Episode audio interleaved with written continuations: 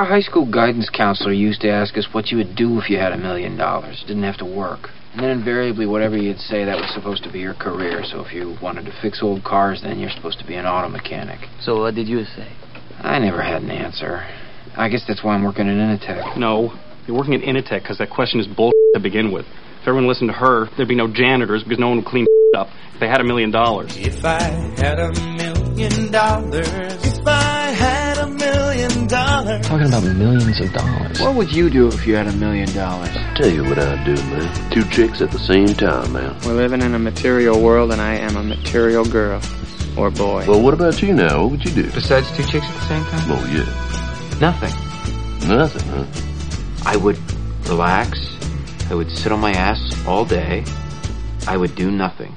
Well, you don't need a million dollars to do nothing, man. Take a look at my cousin. He's broke, don't do If I had a million dollars, if I had a million dollars. Lone Wolf makes Dyson Jacks up tomorrow. Just Matt Weber on the board.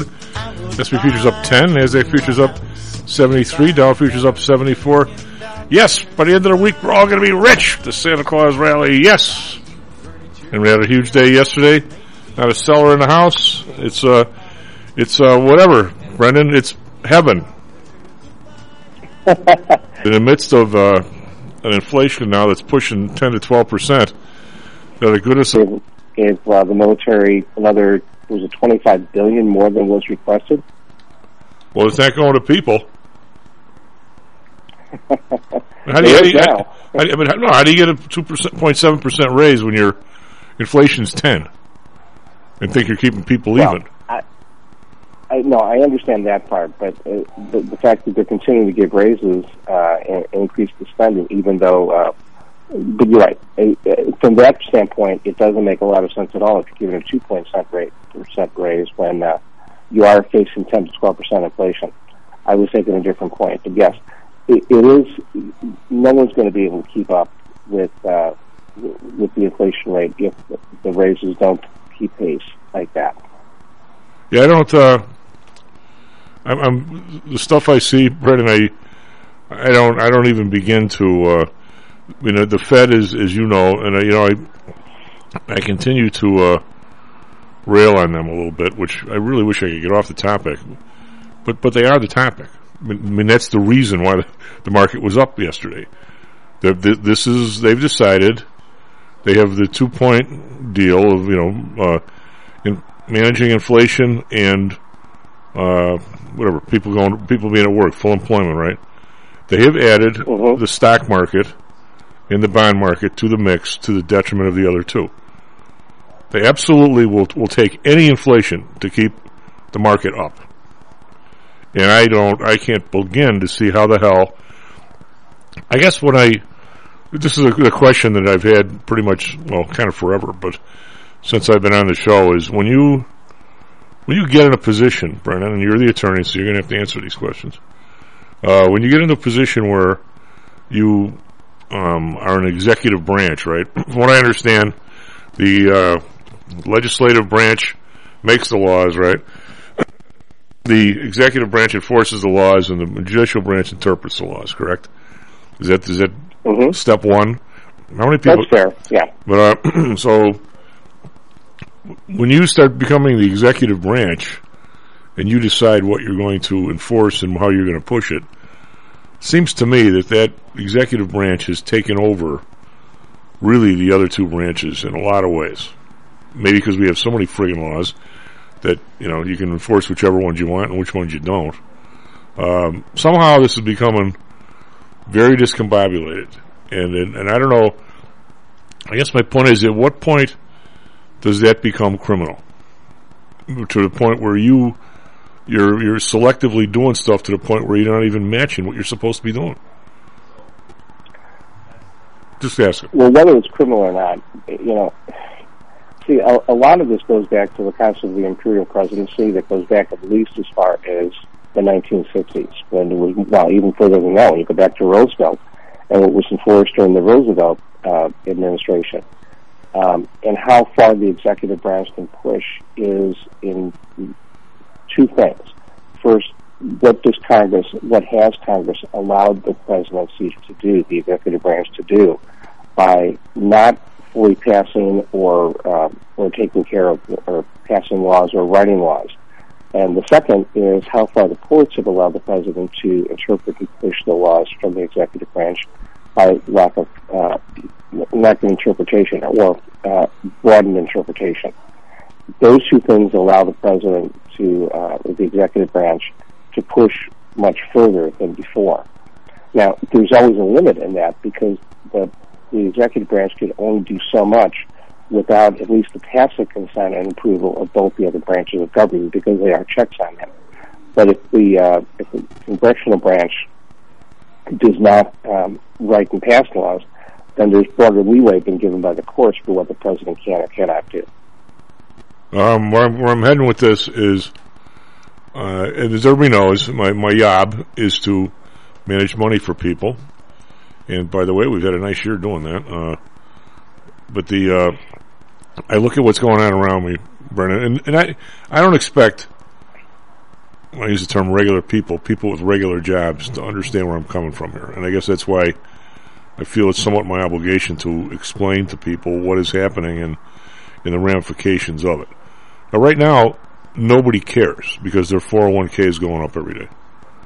I mean, literally, ninety percent of the population, if you passed the law and said the market had to go up a minimum ten percent a year every year, it can never go down, people would say that's a good law, right? I mean, it's just it's just the, the way people are until they think about it a little more correctly and say, well, man, it's not so hard. But here, here's kind of the drill as I see it, Brendan. The we have people that we employ. And why is it becoming such a hair up my behind lately that I don't like people that I'm paying their salary to lie to me? Other people, I guess, I can't stop you from lying, but if you're, if I'm paying you, I really don't want you to, to do that. Now, is that, is that being south side or what? That's being south side, but I think it's pretty accurate. I, I agree with you. So we have a chairman that says we're cutting back. Now, I've, I've talked for the last 20 shows. I've said, you know, something's not right here. These guys are saying that they're going to cut back on this asset buying and blah, blah, blah.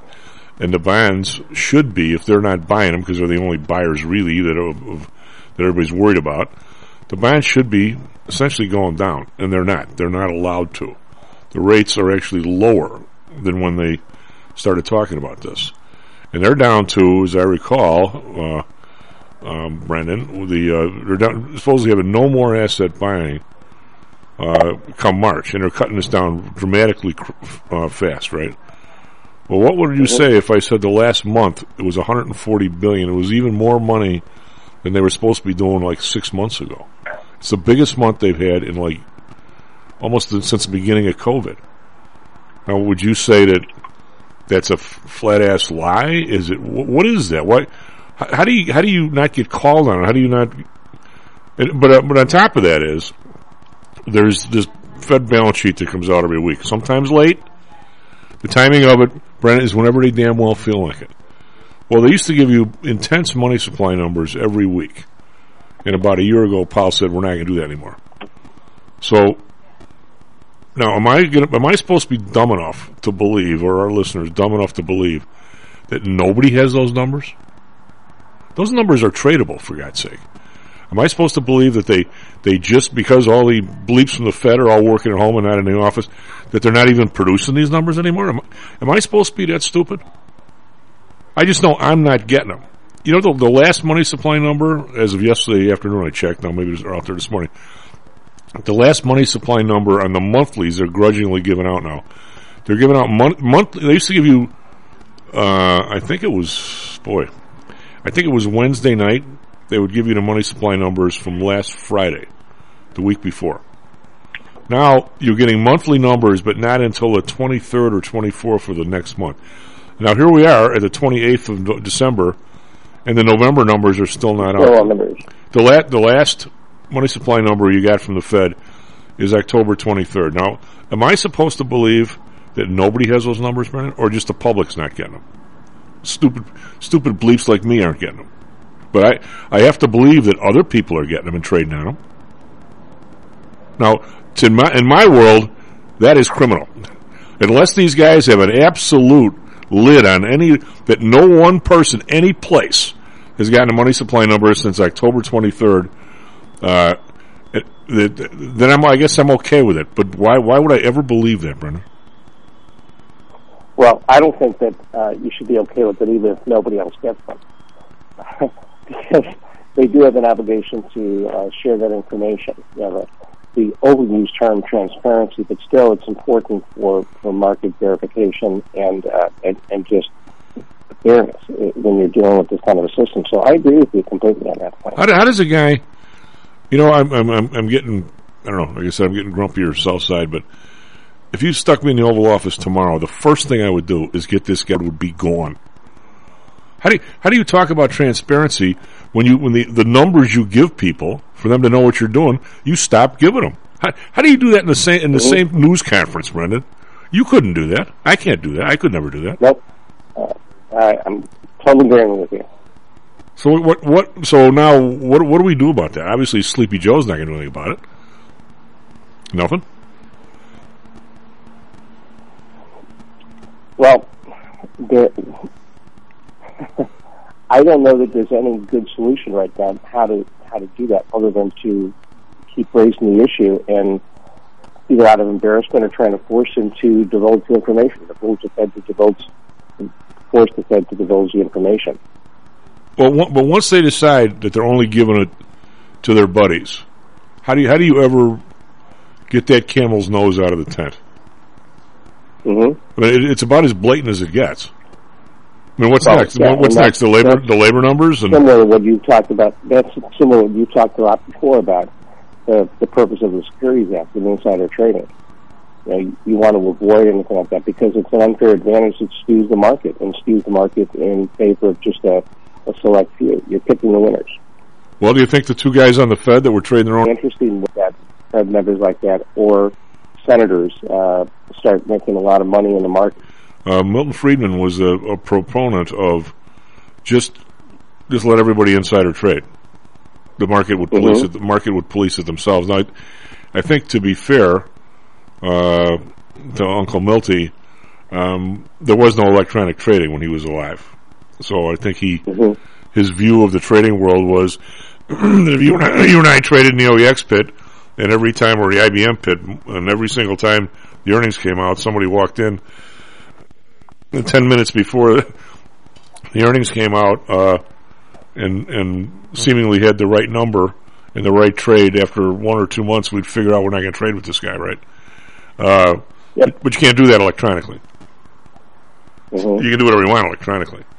But at, at least if you're if you're going to go down that road and be so selective in your enforcement, you if you're the only right. people, you seem like the only people they get. I mean, at least have the decency to not throw somebody else in jail for it.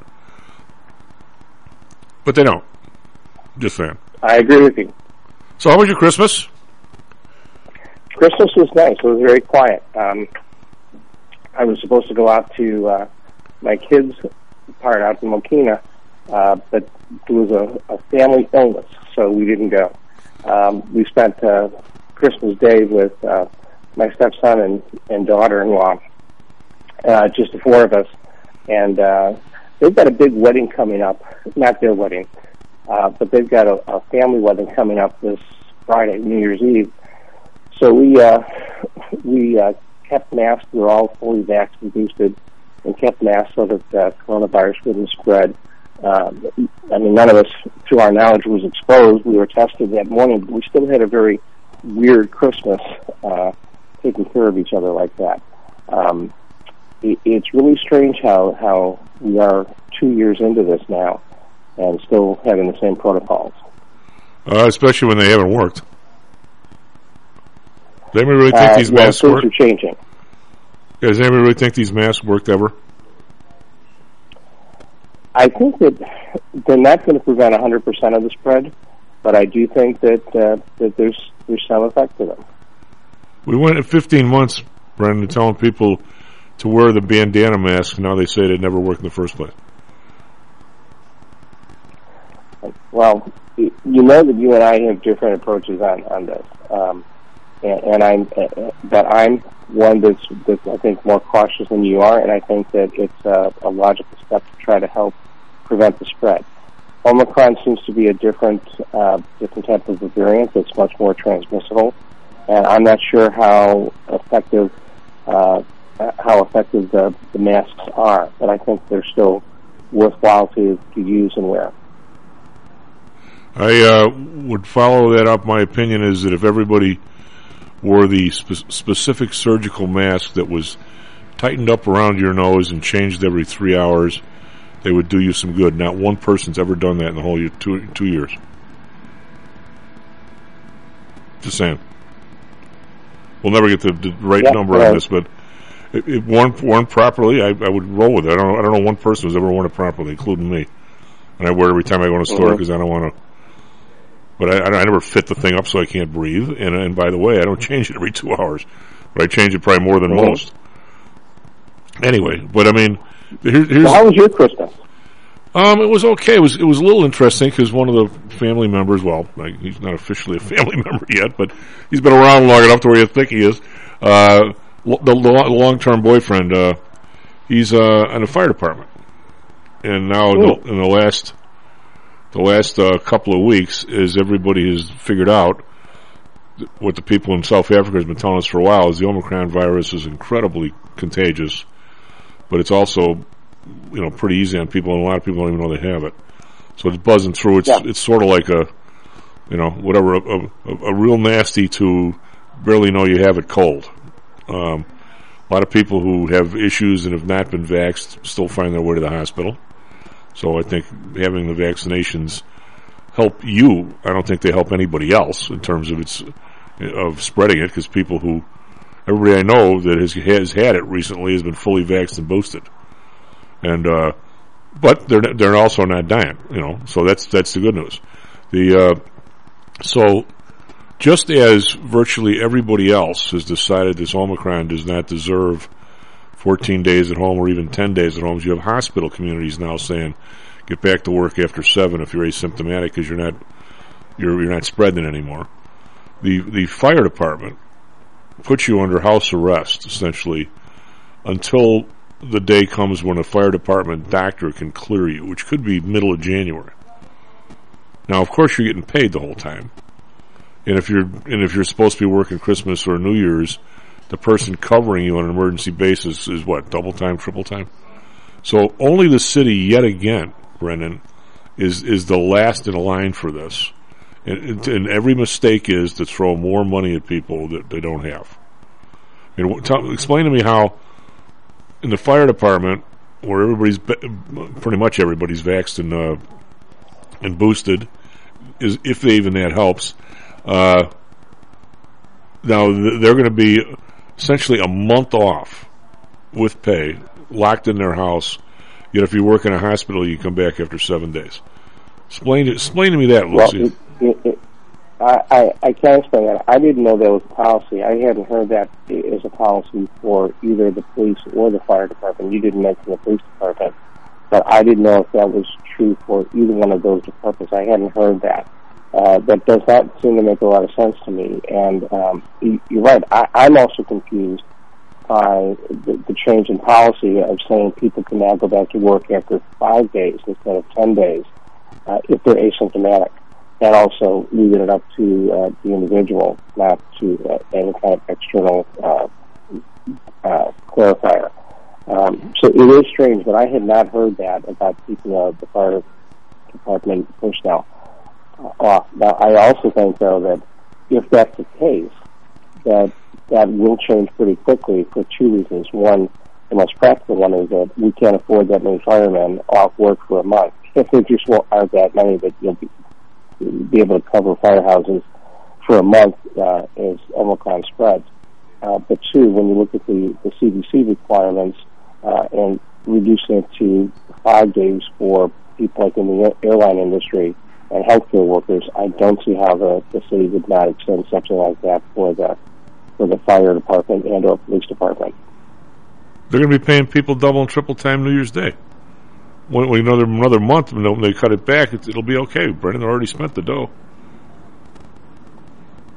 Yeah, I, I don't have an explanation for that. I wasn't aware of that as one of the policies. I hadn't heard about that. Well, not everybody has to wait a month to go see a doctor, but rumor has it been some. This particular gentleman had to wait three weeks, two and a half weeks, Why some and not others? because there's not there's not enough doctors. They only have a few doctors that they will send you to, and, if, and until you go in to see them, you're home. Of course, we can't add any more doctors.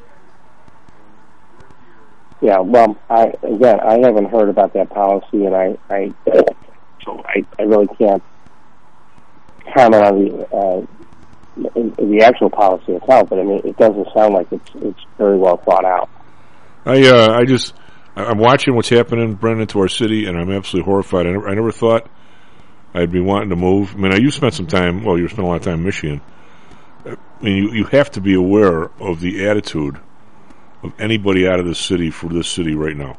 It, it is startling.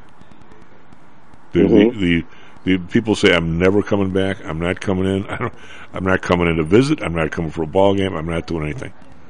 You guys, you're making it a cesspool. It's all yours.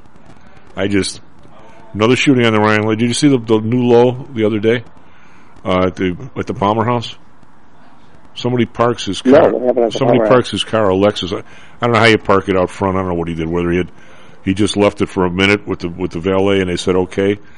The guy runs up to his room in the place, and it's 15th or 16th floor. The guy gets off the elevator, mugs him in the hallway.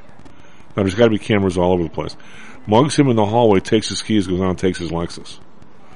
Now, let me get this straight: African American male, hoodie and a mask. We spend ninety bazillion dollars on masks and, or on, on cameras in this town, and then we tell people they got to wear masks. Brennan, are how stupid are we? How can you tell who the hell anybody is with a mask on?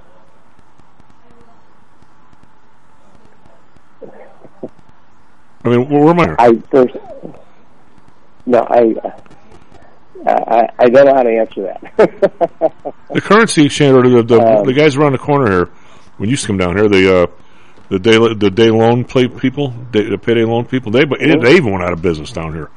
Uh, you couldn't walk in the place if you had a, a hoodie or if you had a mask on.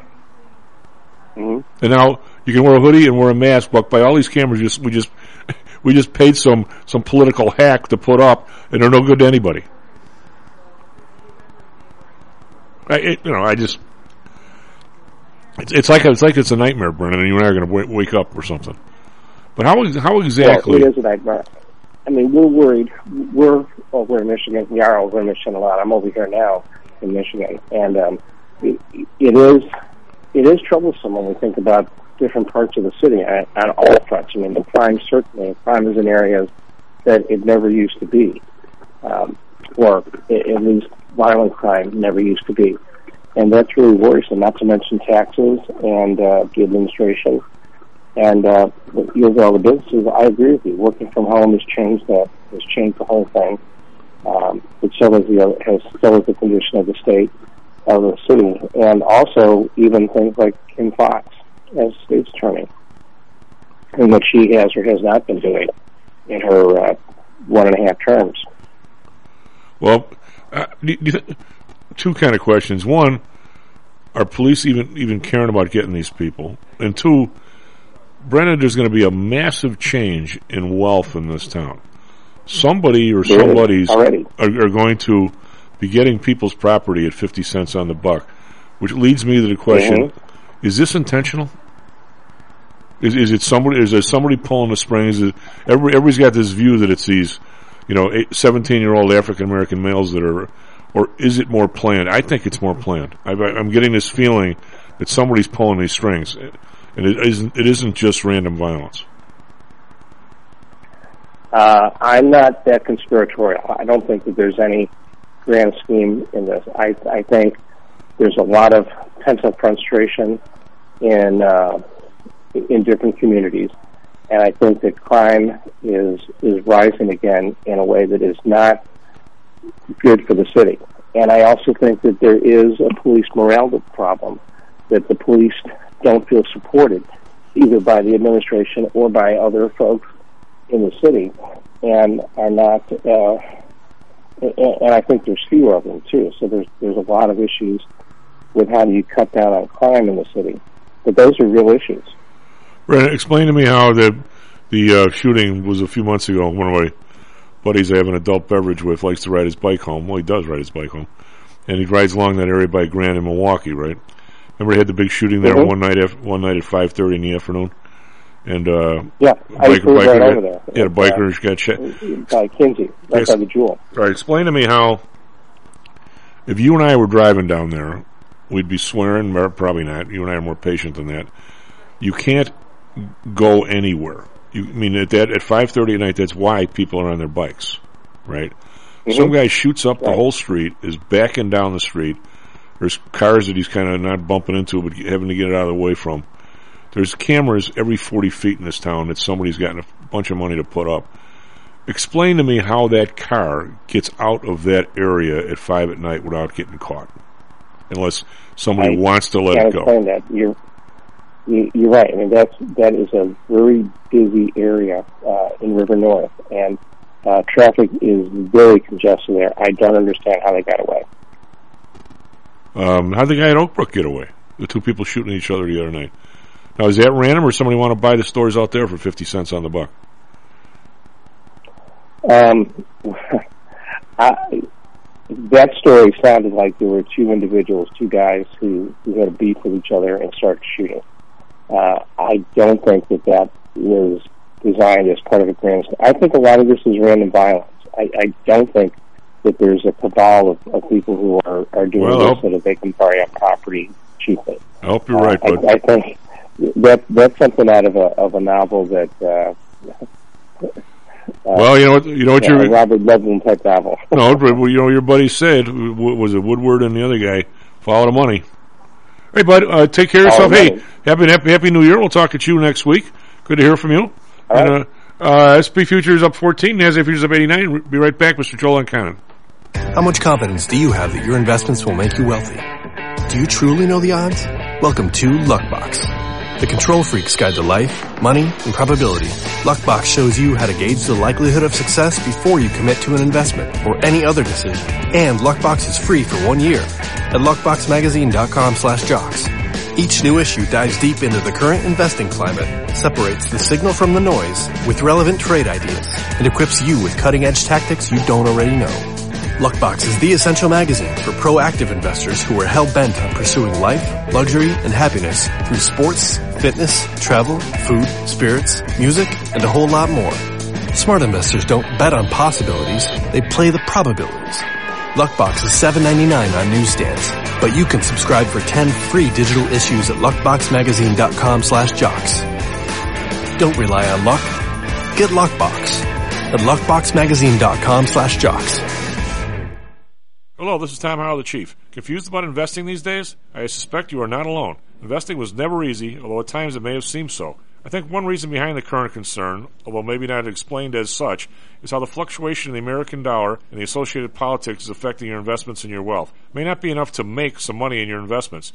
You may need now to make enough to exceed the amount that your leadership is depreciating the value of the dollars you've worked your whole life to accumulate. That same leadership has seen fit to maneuver risk-free interest rates to near zero. Providing positive risk-averse returns in a zero interest and declining real wealth environment is by far the toughest assignment I've ever had in my years as a money manager. I'm sure that a lot of you have heard that one way to possibly deal with this problem is to invest in so-called hard currencies like silver and gold. The idea being that they will retain their relative value in the face of devaluation of paper currencies like the dollar. To be honest, I have never been a gold bug. I've always had faith that having enough dollars and a good investment strategy was good enough. Now I'm not so sure. But I do know that if I did invest in gold or silver, I'd want to do it in the same manner as we do with PTI for investments in the market, with defined risk. If you feel the need to invest in gold or silver, we can do it using the same strategies that we use for our protected index program.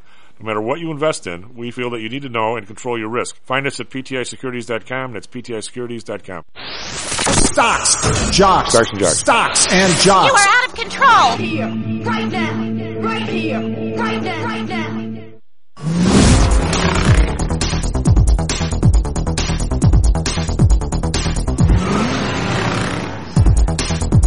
Hello, and welcome back Jocks. I'm Tom Alley, just by Weber on the board. SP futures up 13, NASDAQ futures up 87. I figure we'll be up another 60, 70 today. There isn't a seller anywhere. I mean, uh, why would you be? Fed's buying, everybody's buying. Uh, Dow futures up 100. The, uh, over in Europe, we've got the uh, DAX up 103.6%. The FTSE down a buck, Chuck. That's unchanged. Well, how could they be down, for God's sake?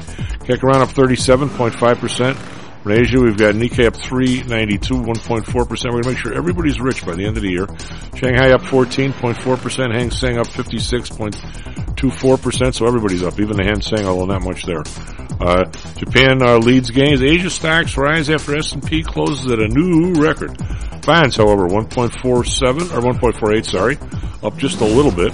This is this is what the Fed allegedly cutting back. If you believe these people, whatever. Bund minus 0.22. That it is actually moving towards zero. Again, their inflation rate over there is like pushing 11 percent, and they still have negative 10-year rates. I mean, that's uh, oh, we talk about that every morning. Japan up uh, 0.07, so they're positive a little bit today. Uh, oil. It's up to 76.76, one nine, up a dollar nineteen. It's up another one and a half percent. Brent up a dollar five, 79.65. So oil's come back from a probably low had to be like sixty-seven dollars maybe two weeks ago. So it's up fifteen percent since then. That's that's a, that's a big push. Natural gas down a penny to four oh four, or at least it's back over four bucks. Doesn't look like it's making it towards six anytime soon, but it's over four. Uh, gold, RBOB, RBOB was up two cents. Gold is up ten bucks, eighteen eighteen, the highest we've seen that in a while. Silver up twenty nine cents, twenty three twenty eight. As silver continues to make these rapid moves between twenty two and twenty three and a half. And as soon as it gets there, it gets whacked back like whack a mole. Copper unchanged at four forty seven. We'll see if it happens this time. It's not a prediction, by the way. Uh, crypto down seventeen hundred bucks, back under fifty thousand, forty nine thousand, three to three. When I say crypto, I mean Bitcoin. Mitty, what do you got for us? Traffic, weather, sports. 37 minutes past the hour. Good morning to everyone out there. We already have a couple of crashes to report, Chief, on the area expressways, roadways, and tollways. Looks like uh, we had a crash on the Dan Ryan. That's all clear now, so that's good news. Uh, but we do have an accident on the Stevenson northbound side at Illinois 171, which is exit 282. And that's uh, something you're going to have to navigate around on the Stevenson. It's not causing a lot of delays, it wouldn't appear, but uh, that crash is out there. Uh, no issues on the Eisenhower. I mentioned uh, there was an earlier crash on the Dan Ryan. That's all clear. Up on the north side, Kennedy is looking good, and same for the Edens. We had an earlier vehicle fire a few minutes ago, uh, but that's apparently clear now too. So uh, the earlier issues are all good. Just that one crash on the Stevenson right now. Weather today could alter traffic significantly as we'll have our first uh, kind of rain snow mix uh, today. Could see one to three inches of accumulation, uh, but a high of 38. So it'll be slushy and wet, and we're not sure how much is going to stick. Uh, but we will see our first snowfall today. It would appear. Right now it's overcast and 35, going up to a rainy and snowy mix of 38 degrees. For our Phoenix listeners, rain and a high of 54 today. Right now it's cloudy and 46. In sports, the Bulls uh, went down to Atlanta and beat up on the Hawks 130 to 118 last night. Suns lost to the Grizzlies 114-113. And Monday Night Football, it was the Dolphins uh, blowing out uh, Ian Book, your Notre Dame uh, quarterback chief, and the Saints 20 to 3. Chief. Yeah, the Saints seem like they're kind of the world of hurt this year. Yeah, they've lost their top uh, three quarterbacks, and they're on QB number four right now, and uh, not panning out so far. Not like the Bears, big star, the number the number three quarterback. Yeah. Are the Bears uh, mathematically eliminated? It looks to me like they're they're getting hot. Uh, I don't. I doubt they're getting hot, but uh, I don't. I don't know if they're mathematically eliminated or Well, not. they got to be. They got ten losses. I would imagine, that- yeah. Um, but mathematically, though, I don't know. It's obviously about zero or one percent. How could they? How could? It, how could there be the? Uh, hey, Joel, how are you? Uh, good morning, Chief. How you doing on this Tuesday morning? I'm doing all right. I actually looked at the standings on the football, and this is kind of an unusual year, Matty. I mean, you probably already got this figured out, but there's more teams at this at this time of the year, 500 or over, than like there ever has been, and there's probably six or seven teams that are horrible. They got 10 or 11 losses, or 12.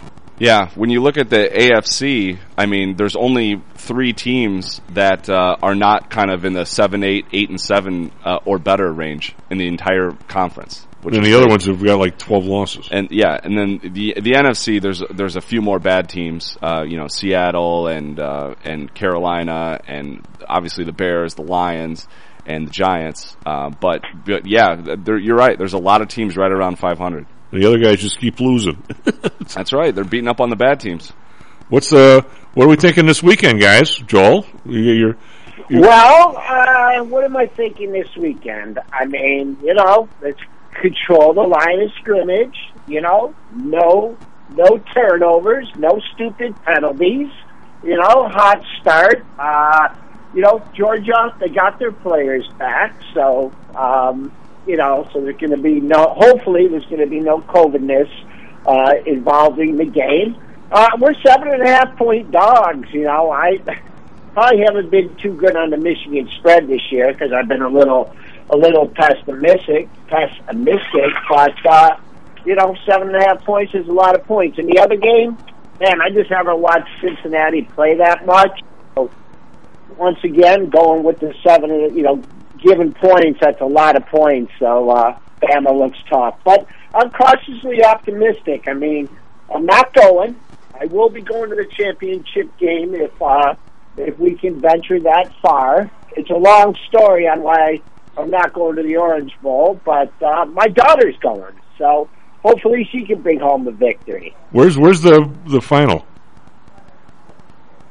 Indy, Really? Indy, yeah, yeah, it's an Indy this year. So, uh, yeah, so got the hotel rooms, got the tickets to the university, and uh, I'm just gonna. I'm either gonna start the new year out on a really high note, or you know, not such a high note. But uh, good season, anyways, Chief. Oh yes, but stupid question. If Michigan loses, are those tickets still good, or are they only good if Michigan's in there? You are stupid. They they they, they would go uh, to the other team. All right, so uh, it's a or to the other two teams. it's a contingent ticket. A contingent. T- yeah, you, yeah, yeah. I don't think you're going to get uh, Michigan people uh, shelling out, you know, you know, five hundred, a thousand bucks for uh, to see the other two teams play. So that's where we stand. Michigan basketball. Uh, we're off to a slow start. Um, I got, you know, Juwan, Juwan's got some work to do. We'll see if they can gel. You know, it's early. You know, as my wife says, you know, you don't want to peak too early in sports. So we're definitely not peaking too early, and um, so that's where we're at on the Michigan sports update.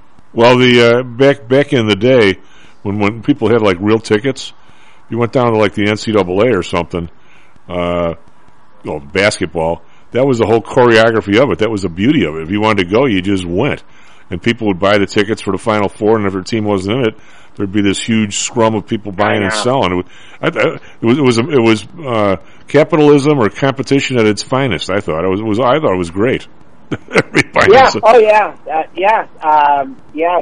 Thirteen, we waited and we got we went down for the final game, and then uh, in eighteen, we ended up going down for both games. But yeah, everybody's there at the same venue. So Yeah. the team that loses, you know, hey, they're walking out, they're dumping their tickets. So uh, with the, the one being at the Cotton Bowl and the other being at the Orange Bowl, and not having the tickets yet. Uh, but like I said, you know, just let's let's hope everything goes well between now and the end of the year, you know, and uh, you know they get the games in. But uh, very surprising year for Michigan football. Uh, so switching subjects, how long is the Fed going to keep telling us they're cutting back when they're actually pouring more money than, than they ever have? Oh, people care about the Fed. Uh, you you do if you're short. I'm not short, but I'm like, I mean, we- Okay, yeah. Uh, I mean, come on. I, you know, I, I got. Uh, I had a guest on. I mentioned, uh, you know, a soft landing, and I, I got scoffed at. I mean, I, you know, to me, you know, the virus news is dominating the market. Um, you know, rates are going to head up. Is the Fed behind the curve? I, I don't know. I think I think uh, Tom Powell got reappointed. He's uh, you know he's biding some time with his stances. You know, as far as uh, you know, easing the supply chains and rates going up. I think they'll end up bond buying in March. You maybe see a rate hike in June. That's it. I mean, I, I, I just, you know, the Fed speak, you know, is just, it, it's nauseating. And it seems like every time people get worried about the interest rates and the market goes down, what happens, Chief? What happens? Buy the dip. That, it just, Well, buy they- shake the buy, buy the dip mentality. Now we're in melt up mode. what, what, I let me let me ask you this: what what's going to have to happen for these guys to actually do what they say they're going to do, or where the the, the, the, the drum beats are going to be so high against this inflation that they actually have to say what. Right now, they're absolutely lying to us. They they poured more money in the system this month than they have in two years. What's going to have to happen? No, I, nothing. I don't think anything. I mean, rates are going to go up incrementally, Chief. I, I, I don't think that they're ever going back to four, per, like five percent, six percent, seven percent. I would almost. I, I just don't. I think they when they lose control, they're going to be at five or six percent so fast we're not going to know what happened. And I don't want to see that happen because I saw it happen before and it was pretty ugly. Yeah, you know, um, you know, I, just, I, I know we talk about this, we go back and forth on it, and I just, I just try not, it just, try not to let it cloud my long-term investment view on the market because if it, you know, you got to be properly diversified. Um, hedges against inflation. I mean, I'm still looking at my gold. I'm still looking at my, you know, the silver that I have. It's gone nowhere. Bitcoin, a little bit too volatile of an, you know, instrument for, you know, for me. Uh, but what it, what could be a good hedge against inflation? Stocks, because there's going to be, you know, inflated stock prices. We are in a current, we're in a melt up mode now. Oh, sure we are. I think we are this week we, for we're, sure. We're going higher, but we're in melt up. What are you going to do? You got to, you got to be in the market unless you're ready to retire or buy a house or buy a car or send your kid to college. Yeah, I would agree. But Happy New Year. Talk at you next week and go go blue for you Okay, guys. I'd lo- hopefully, I'd lo- hopefully a big go blue. Uh, let, let's tame those dogs. Go blue. I'd love to be talking to you next week about them being in the finals, bud. Take care. SP Futures up 13, NASDAQ Futures up 93. Back in a minute. Kenny Polcari. Are you one of the millions of people who suffer with pain? Do you wake up in the morning with stiffness in the lower back or neck? Why are you using medication to cover up the symptoms without treating the actual cause? Painkillers, muscle relaxants, and anti-inflammatories are not the answer. At ChiroMed, physicians are trained to detect the cause of your symptoms and to correct the underlying problem. If you're ready to listen to common sense and do what it takes to make changes in your body that can affect your health for the rest of your life, give ChiroMed a call and set up a complimentary consultation. They are located in Orland Park and can be reached at 708-403-2727. 20,000 patients over 22 years have been treated at ChiroMed and over 90% of them have had positive results without medication or expensive surgery. Isn't it time you did something good for your body too? Give ChiroMed a call. 708-403-2727. That's 708-403-2727. Let's get you pain-free and living again. Hi, I'm Audrey Johnson, an owner of Home Source Realty and a frequent contributor to Stocks and Jocks. If you're nervous about the stock market and considering diversification or are looking for a rate of return way better than your banks, consider adding rental properties to your portfolio. Whether it's a condo, single family, or multi-unit building, I can help you select a property that meets your financial needs. Call or text me at 708 349 3456. That's 708-349-3456 or visit my website at myhomesourcerealty.com. That's myhomesourcerealty.com. Interested in promoting your business to a high-end audience comprised of entrepreneurs, traders, executives, and the everyday business person? Consider advertising on Stocks and Jocks. With a devout listenership covering the Chicago market along with a vast online presence, advertising on Stocks and Jocks may be just what it takes to put your business over the top. For more information, contact me, Matt Weber, at matt at stocksandjocks.net. That's matt at stocksandjocks.net. Stocks, jocks, Stocks and jocks. stocks and You jocks. are out of control. Right Here, right now, right here, right now, right now.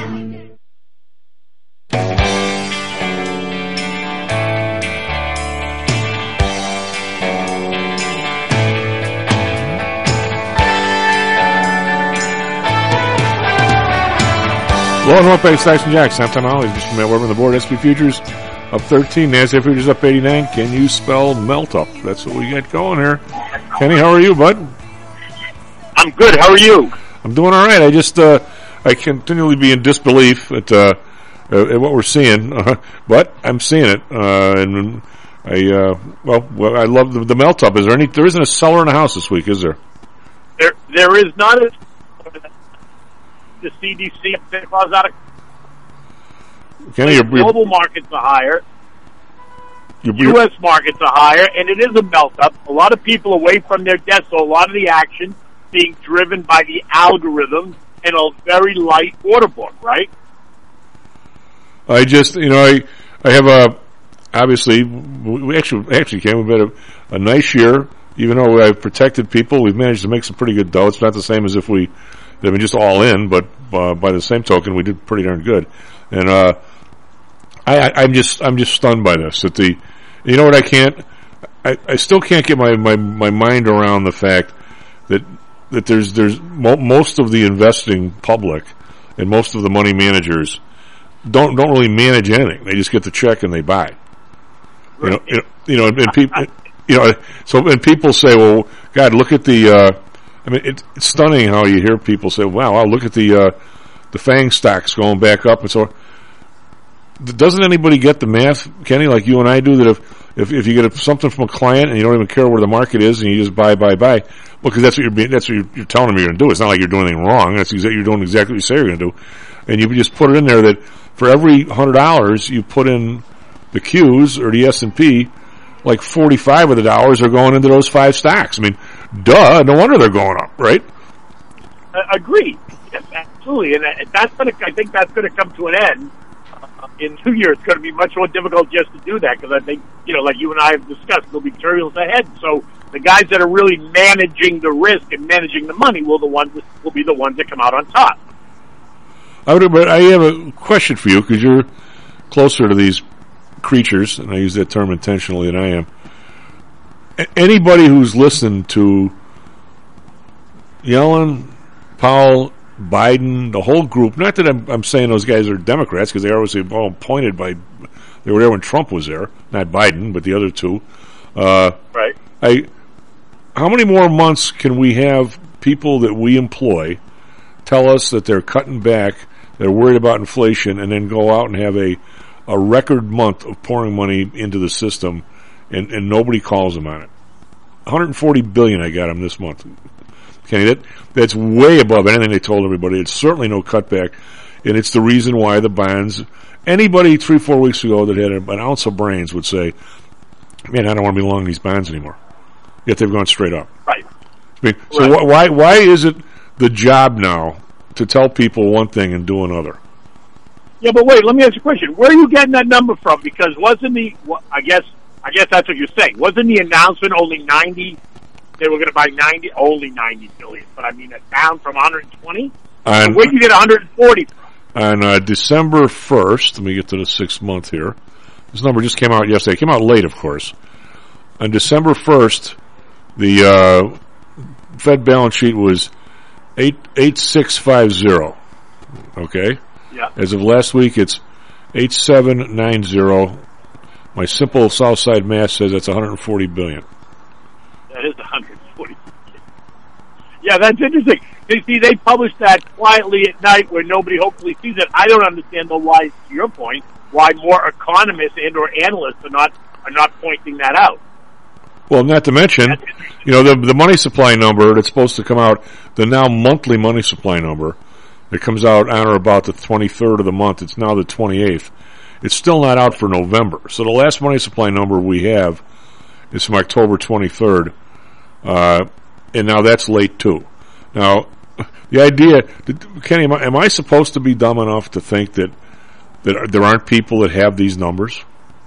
It's just not me. No, of course not. They have the numbers. Yeah, they have the numbers. They just don't want to release them, right? Because they don't want they don't want everyone to see what's really happening. Well, how, how does how is that even how is that not even criminal for God's sake? Well, it should be, and wait, maybe we should be talking about that, right? Because it is. It's completely misleading not only the public but investors, portfolio managers, everyone that you know got a responsibility to manage other people's money and manage risk. It's your complete irresponsibility. Well, how do we? It's getting worse though, not better. No, nobody. No, the why, why doesn't Powell get a question like that at one of his news conferences? Hey, you bleep! You're not putting out the weekly money supply numbers. Does that mean they're not making them, or nobody's getting them, or who's getting them? Because there are not people like you and me sitting in that room asking the question. Is that because we're older, because we smell, or what? No, it's because they don't want to let us in the room to ask those questions. They only want the people in the room that are going to ask nice questions. Uh, and we're not those type of guys. no, well, we're nice guys, but you know the questions will get more pointed, and they don't necessarily want to be uh, they don't want to be pushed into a corner. They have to answer it, right? Because how come that's not a topic of conversation? Why isn't the street talking about it? Why aren't economists talking about the growth of the money supply and the fact that you know they they uh, they filled the system with 140 billion dollars versus the 90 that they said they were going to? I, I I think those people are getting the numbers. That's why they're keeping quiet. I think the banks. Right, well- yeah. Yeah, they have them. They sit, they're out there. They, no one's just talking about. They're kind of putting them in the drawer. Hey, uh, on on another note, how was how was it Christmas? Did you manage to dodge all the COVID stuff and the people you're supposed to have over have over and stuff? Yeah, we did. My parents were there. My brother was there. My kid, my daughter came. My two daughters came down from New York. Uh, so it was fine. There were eight of us for dinner. We did the seven fishes. Um, so it was a great night. Actually, we ate out on the deck overlooking the intercoastal. The weather was perfect. It was great. Good for you. Good for you. That sounds like fun. How was It- yours? You know, it ended up uh, one of our one of our guys is a is a fire department guy had uh, had a COVID uh, issue, even though he's fine. And, and if he used the new five or seven day uh, protocol, he'd be back to work. But of course, that's not the way the fire department does that, so he couldn't come over. But other than that, I managed to see everybody. We would a few one day, a few the next day, and we, the only problem was I had, had to eat like three times, so it was a. I'm, I'm, I'm, kind I of. that, is that really a problem, or did you enjoy that? Well, let's I put it this way.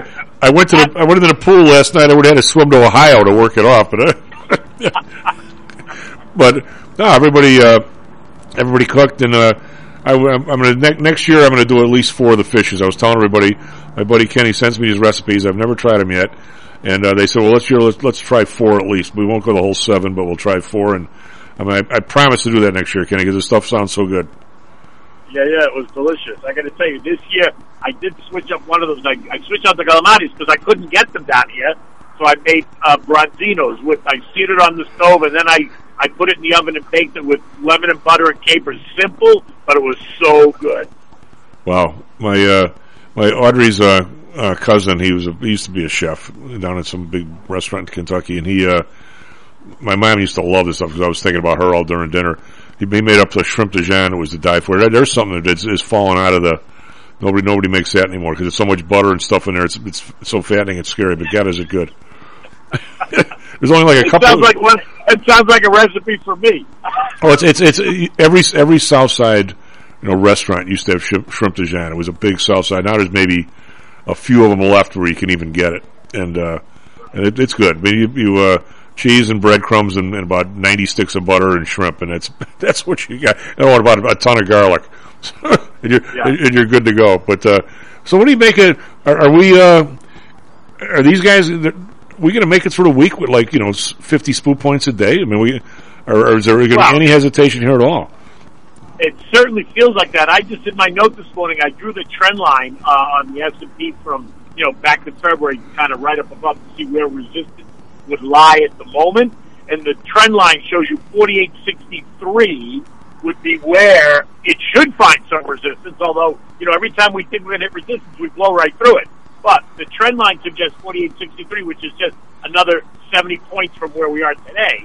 Um, could it happen in one day? Sure. We saw 62 points yesterday, um, which seems a little bit, which seems a little bit crazy. But I suspect that this is probably the high right here for the end of the year. I mean, I know I've been saying that for a couple of weeks. I didn't think we were going to get this last minute surge, but to your point, there are less people sitting at their desks. There's less liquidity, and the action being driven by technology and algorithms, which tend to exacerbate and amplify the move in either direction, whether it's up or down today, you know, yesterday happened to be up. Today it's probably going to be up again, but let's just see what happens because I think in January, when everyone comes back to the desk, then you're going to have a readjustment. Well, for the last five or six days when we had the one down day, we've averaged like a a spoot tick up every ten minutes Yeah, I know. It's crazy. or every right? fifteen minutes. I mean, it's I think a lot of that, a lot of that's driven by the technology. well, I mean, the, I don't I don't know about that. I think it's driven by the. I mean, how much? There was a guy on uh, your old station, CNBC, talked about how many billion dollars have gone into ETFs in the last three weeks. Right.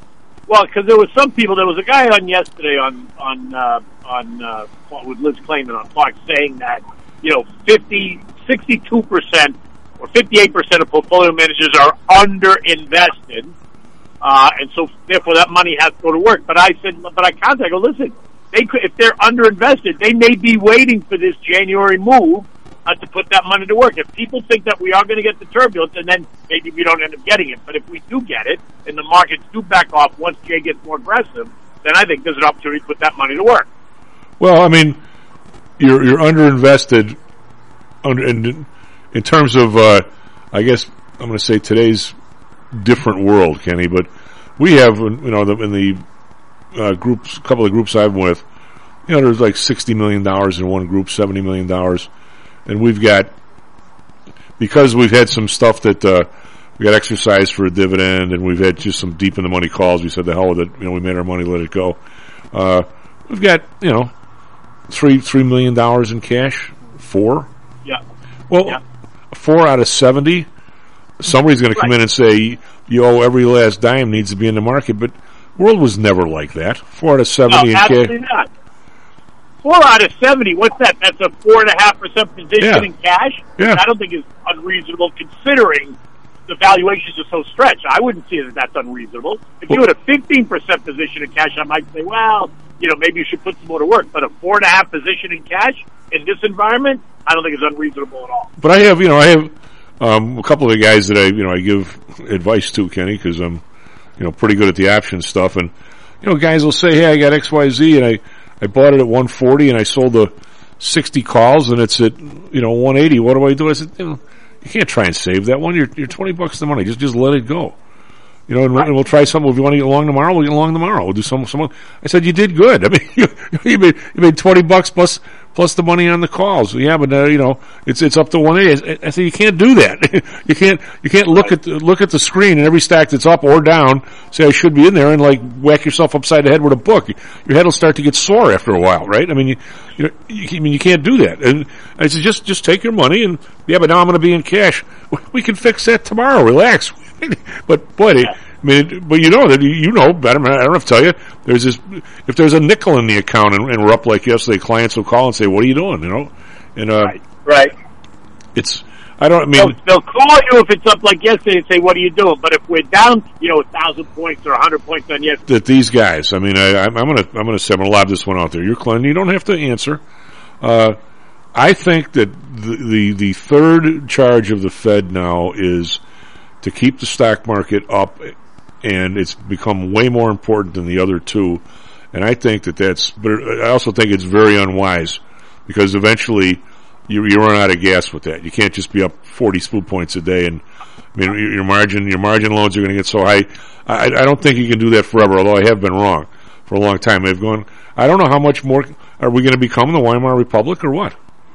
Uh, well, that's what we're afraid of, right? And I would agree with you. I don't think it's the Fed's mandate to support the stock market, although that does appear that that's what they've done for the last, you know, 12 years, ever since the crisis in 2007. Now, I understand in 2009 when they started it, I get it, right? Because the global financial system was on the verge of collapse. I get that. But it's gone on way too long, and you and I both know that. We keep saying that. Yet they continue to do it. Now, you know, the answer is, uh, I guess the question is, now that uh, we're going into a midterm election season and Joe Powell is ready to uh, add the, uh, the the Federal Reserve with a couple of new appointments, what then is going to become the Fed mandate? Are they going to are they going to go slower? Are they going to continue to kind of support the market in the middle of this midterm election so that it doesn't it doesn't become a complete shit show where it falls apart? We'll see. I think the answer to that is yes. Yeah, I agree with But you. there's always going to be a political reason to to, to support the market. yeah, and it's supposed to be a price discovery mechanism. It isn't anymore. Well, it is at the moment. It isn't, but I think if they really, if they really start pulling back and raising interest rates, then we'll see what the market really does and how investors react. Because remember, there's a whole generation of portfolio, quote unquote, portfolio managers that know nothing but zero interest rates, unlike you and I. Yep. They know nothing what it's like to be in a rising rate environment, or if rates spike suddenly, what to do. Right? They're, they're all they're all green, right? They have no experience with that at all. But nor do a bunch of investors. There's a whole generation of investors Oh, yeah. that know zero interest rates. Well, they're going So going it's going to to be an education for a lot of people. they're going to be after these guys' heads. You're supposed to make this work for me, Kenny. Uh, Happy New Year. Uh, what, uh, next week we'll find out. Are you having New Year's or uh, you heading? We're, or- we're just no, we're just yeah, we're going to be here in Florida for New Year's. Like I said, my kids are still here, and uh, we've got some friends that are in town, so we're just going to do it's low key. I'm not a big New Year's Eve go out and drive around and Oh, do all that stuff. I never was, and nor am I now. No, me neither. All right, take care of yourself, bud. We'll talk at you next week, and Happy New Year. SP Futures up 13, NASDAQ Futures up 85. Back, Mr. Jeff Joseph. This self-directed trading is a lonely job. Online trading is not as easy as point and click. No, it's not. Everyone, even professionals, need to share ideas and think out loud every now and then. That's what I like about PTI Pro Direct. Their staff of former option floor traders really helps me choose the right strategy for trading option volatility and plan the time decay for my covered writing program. Yep, nothing can replace years of trading experience to stop you from making that dumb trade and for saving a few bucks. We've all been there and done that. yeah, I have access to all that great trading advice and experience for just a penny a share for stocks, one dollar for equity options, and one dollar minimum a trade. Our clients at PTI Pro Direct can call when they need a little help on a trade or just to talk about the market in general. We trade every day. We love this stuff. That's what I like most about PTI Pro Direct. Cheap prices, along with great advice from real floor traders. It's the best of both worlds. Tell your friends. That's PTIProdirect.com, PTIProdirect.com. Hear ye, hear ye! The Homer Broadcasting System is on the air! Stocks, jocks, Stocks and jocks. stocks and jocks. You are out of control. Here, right now, right here, right now, right now.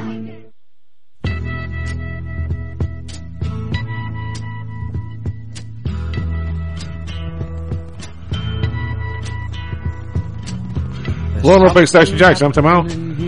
Mr. Matt Weber. We also have other people that appears on the board. SP Futures up 13, NASDAQ Futures up 84.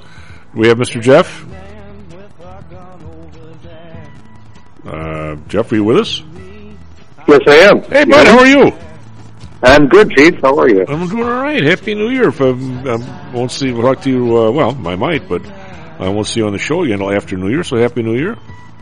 Uh, Merry Christmas to you. We're not quite New Year's yet there, but Well, coming soon. we're, we're, we're, we're, we're Tuesday. It's Friday. Boy, it doesn't it doesn't seem this year. that these. Are, you- are you? Um, what are your What are your plans for New Year's? I don't have any as of yet. Okay, we, we work. I mean, it's a, it's a, what's a full day of work. Uh, the Yeah. exchanges don't even open, don't even close at twelve. So we're doing the show in the morning. So who knows? I might have to do the like the New York one, and that that'll be it. Watch the fireworks there and doze off, you know, type of thing. Right.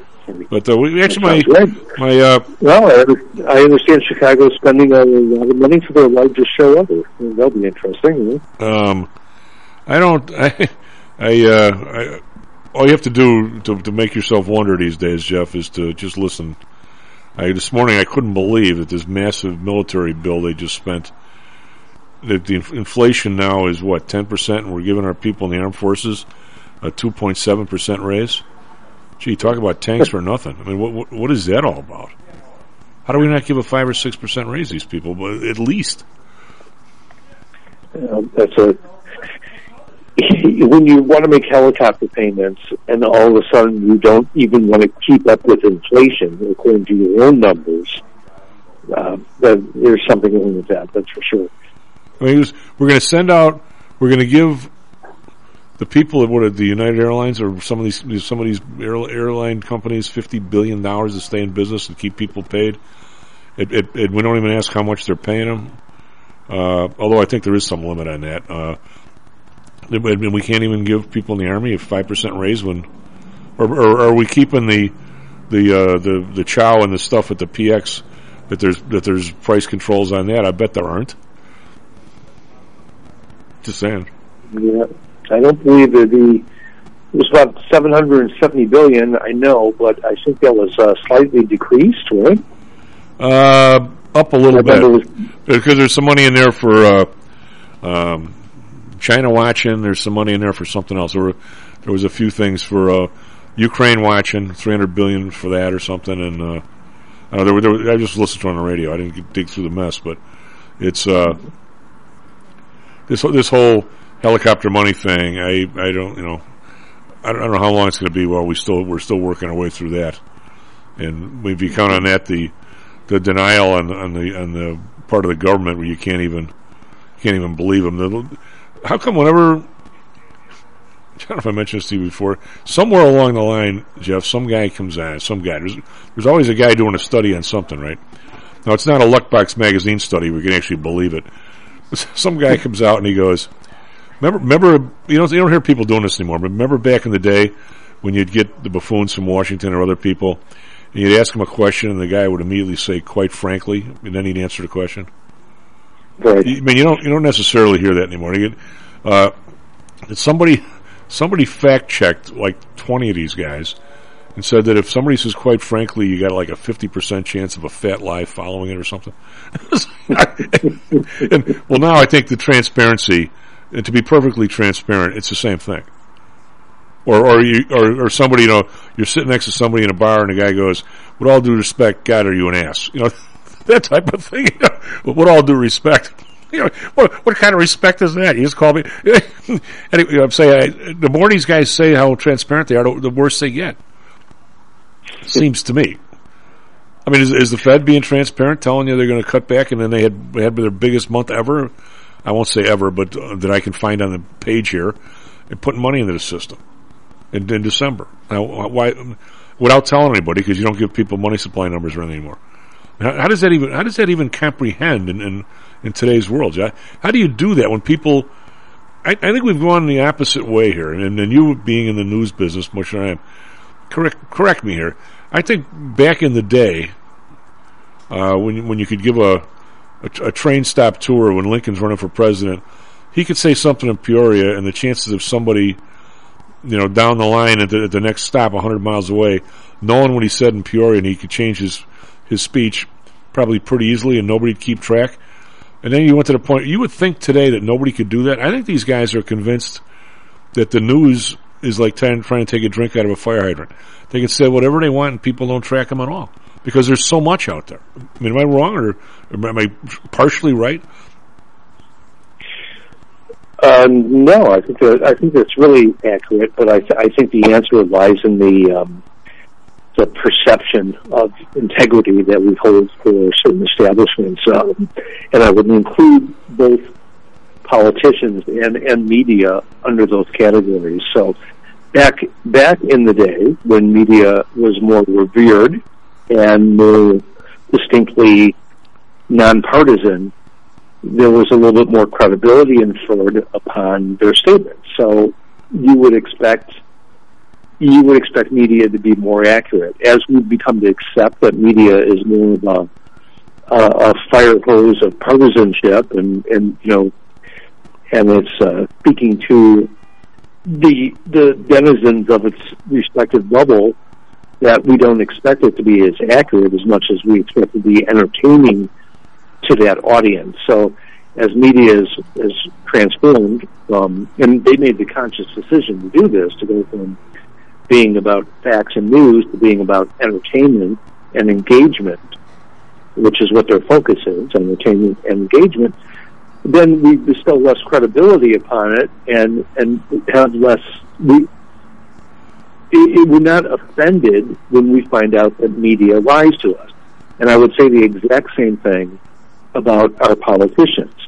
Um, that you know, if someone were to make that statement change on that train train to stop tour, you know, that whistle stop tour from uh, New York to Florida, that would be offended. That would that would be a true gotcha moment. But we catch our politicians lying and changing their mind on things, you know, very very frequently, and it it doesn't matter to us anymore because we've already come to the conclusion that they're not about integrity; they're about audience engagement and preaching to their choir. You know, so I I, I think if you if you truly, and I think that's the problem we're having with science right now, because the establishment of science had our collective respect, but as it's been thrown around by other people, predominantly non-scientists, follow the science, believe in the science, and then do something completely non-scientific the next day, we're losing our credibility and authority in science as well. So what's happened already to media and politicians is now beginning to happen to science, and through less fault of the scientists and than those same media and politicians, because we've already accepted the fact that we don't believe that what media and politicians are saying, that we don't have a high regard for when they actually lie. It's not a big surprise. I, uh, of course, whenever whenever you say something like that, you you, get me like five questions. That's why it's so beautiful when you're on. Uh, but also, it was a challenge for me. Uh, where, where do I start here? Uh, did you read the? I think it was a guy from Northwestern. Last week, he was in one of the papers or someplace where they asked him what the long term problem is going to be with this COVID. And he said one of the biggest long term problems is credibility. He says we always thought we could we could listen to this Center Disease Control, and now it appears these guys have been, you know, uh, he didn't say lie, but he said you know they've been un- they've been unbelievable since day one. Yeah, we hear we hear them learning in real time. Um, well, you know, so so check. Yeah, I, I agree with that. But he, but he also said the politicians and everybody goes, it's obvious to everybody that this thing's been a goat bleep since day one, in terms of who they're protecting, who this, you know, the in- interactions with the the uh, international guys, the, uh, the the what is it, the international uh, uh, health organizations it the IMM? What is that? What's the name of those guys? The International Health Organization that tried to downplay the fact that it came from the, lab in Wuhan because they're beholden to the Chinese. He goes, the World, World Health Organization. but you know, I I don't. But this is it. it to me, it gets more serious because everybody looks at, at what they do. I mean, and and, and I'm going to say in, in in my sphere, I can't believe this Fed, and yet I believe other people are getting the real numbers, Jeff. To the idea that they stopped giving weekly money supply numbers, I don't believe for a second that those numbers aren't still being produced and somebody's getting them. I'm just not getting them. Now, now the question is why. Now, when I when I did and to say how this this this, this lack of believability of these bumps. When, when I did, you know, I, I love to tell people my Pullman story that I was the inflation guy for the the New York New York uh, Massachusetts Bay Transportation Authority purchase of 60 railroad cars from Pullman, and I did all the inflation adjustments for Pullman for the people who had contracts. And I was very aware of the people who didn't have inflation adjustments and wondered if they were going to make it through because inflation was, you know, 8, 10% a year in the three years it took to build these cars. So if you would have had, I don't think the guy who put the lights in, and they were, it's a big contract, I don't think he had a clause, Jeff, and, uh, I'm going to say that the prices, unless he made them early and just stored them, I think the guy got screwed. But, but just saying, the thought, the thought of anybody in those days, when I, when I called the, uh, Massachusetts Bay and I said, by the way, inflation was 1% last month, uh, or last we did a quarterly. Last quarter was two percent in the quarter. Uh, by the way, the price of the cars is up two percent, and they go, okay, that that jives with our numbers. And it was a thirty second phone call. Well, none of us on either end, maybe I just wasn't old enough, but none of us critic- would, would question the CPI. Mean, if you had an inflation clause, the unions, everybody, you went with the CPI. You you you never dreamed that the CPI was going to be tainted like I think it is today. Where where I would call him up and say, "It looks to me like the CPI is up half of one percent, but hey, buddy, the price of our steel just went up like five percent. We need we need to do something else." That that that never happened. That was so far from anybody's mind, Jeff, that, that the CPI wasn't a legit number. Now I think it's anything but legit. I mean, every single spot, even things you would think that you never had a look at, you look at them and you go, what the bleep? I mean, these guys got a two tenths or a two percent rise in rents last year. Every study you and I have ever seen in the last six weeks has been in this year. They're up what? Somewhere between ten and twelve, right? Countrywide. How, and now, what, what if you, or what if you had a, uh, a five year contract to build fifteen houses a year, thirty houses a year for somebody? For God's sake, lumber's tripled. It, it, it, the CPI is up two percent. How does that even help you? right? And, and, now we get to the Fed and we get to the stuff you'd like to talk about, uh, the subjects, every single subject, whatever it is, you can't believe anybody. It appears to me, or am I just getting grumpy? I I think that cha- I think that's the challenge. Yeah, it is. Uh, people don't believe any, any anything anymore. It's should they? Very, very true. Are- are- and they don't they don't open them themselves up to be challenged by information because they continue to you know take their uh, information from a designated fire hose that won't surprise them. So, you know, for example, one of the easiest way outs for me in any kind of political discussion is that person who says, well, I'll never watch MSNBC or CNN, uh, or the person that says, I'll never watch Fox News. Um, if you're truly, you know, absorbed by politics and you're discounting, you know, an entire perspective, then then you're not well informed. Because I can guarantee you, having being somebody that watches all those stations, that that you will actually hear factual information on one channel that you'll never hear on another, and that goes both ways. Right.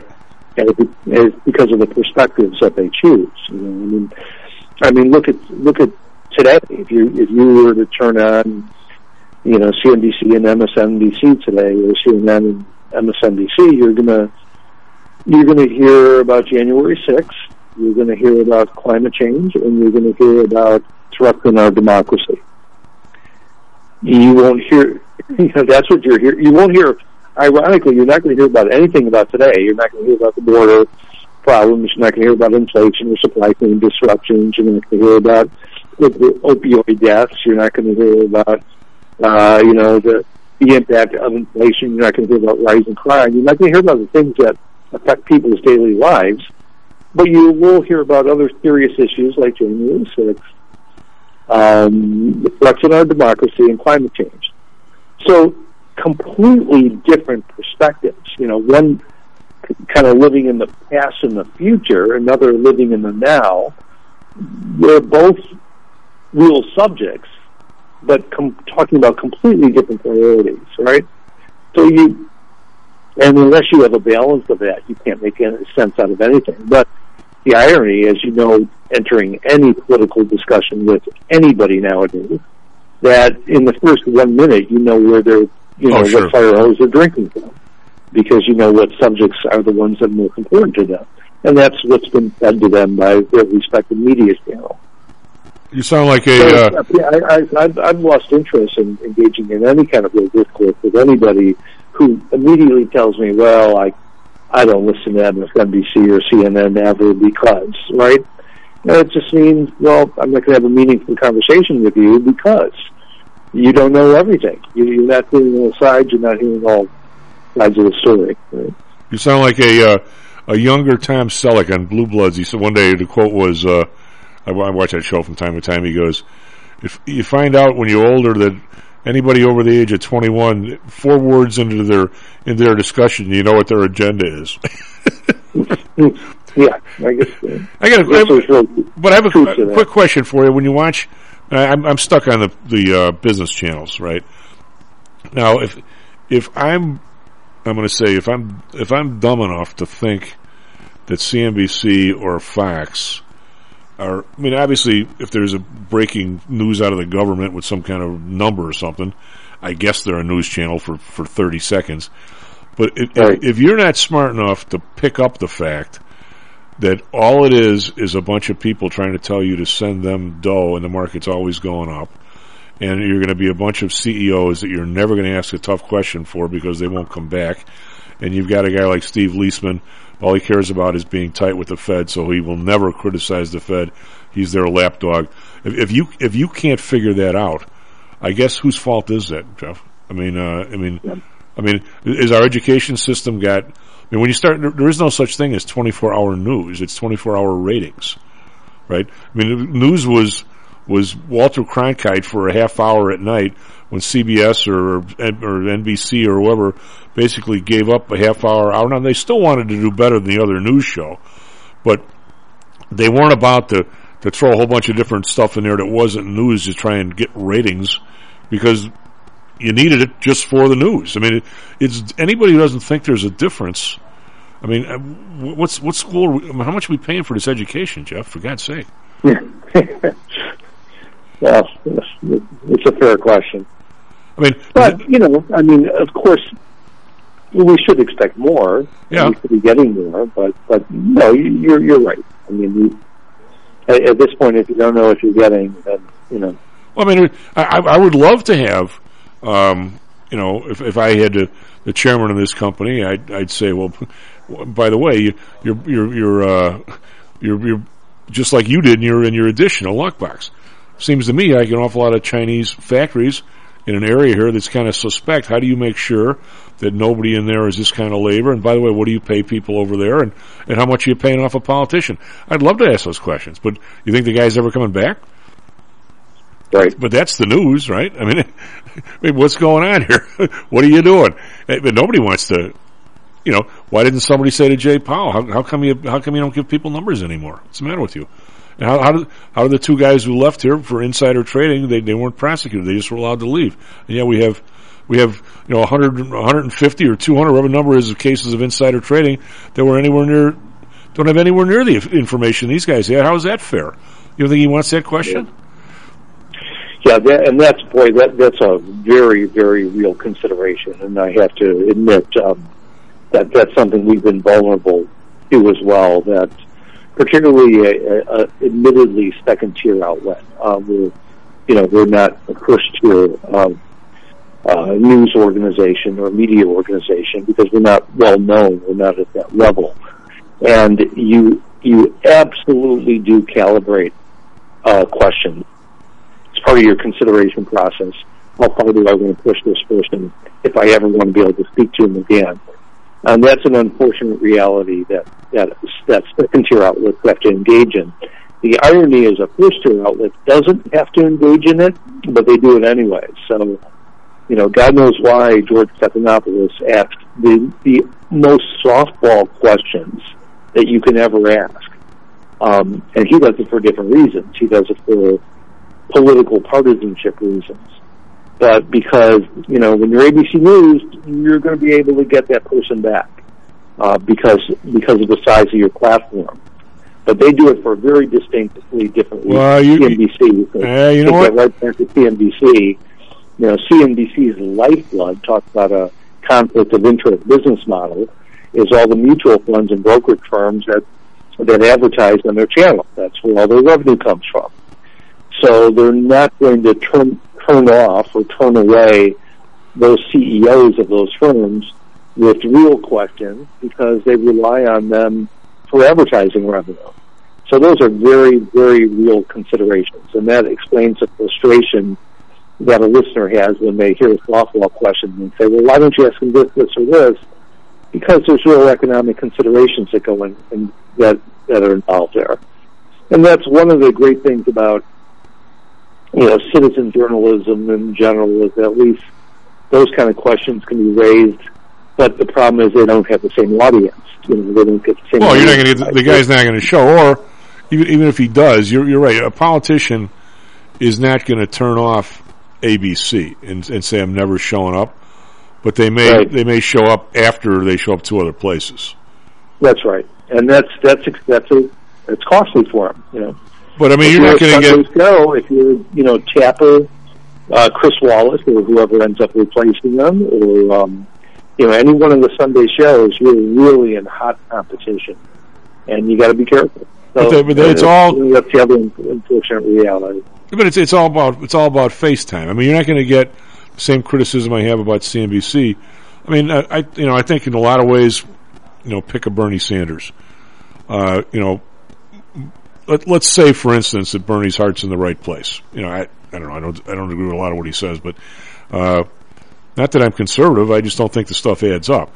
But I mean, I, if he, he would not want to be any part of around you or me, especially me, where he would say something about we're going to do this, we're going to pay off student debt, and oh by the way, we're going to we're going to put a tax on Wall Street trading or something, and we'll pay for it. Mean, I'd be the first person to say I'd be ready. I'd say, okay, student debt is ninety billion dollars, and the Wall Street transactions are this, and if we put a two cent thing on it, which would kind of gum up the works anyway, uh, we're going to make like one one hundredth. I mean, Bernie, where's your calculator? Because here's mine. I might say something like that, which he. I mean, the numbers. These people, they're never called out on what they say. Do they add up? Because the stuff just doesn't add up. I mean, no matter which side of the aisle you're on.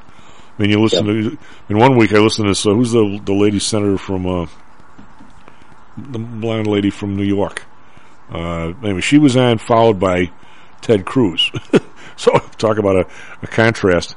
And, and you know what? Both of them had some ideas. It seemed like they their heart was in the right place. But as soon as they wandered off on any sort of specific, Jeff, you sit there and go, "Do these people even own a calculator? And what are they talking about?"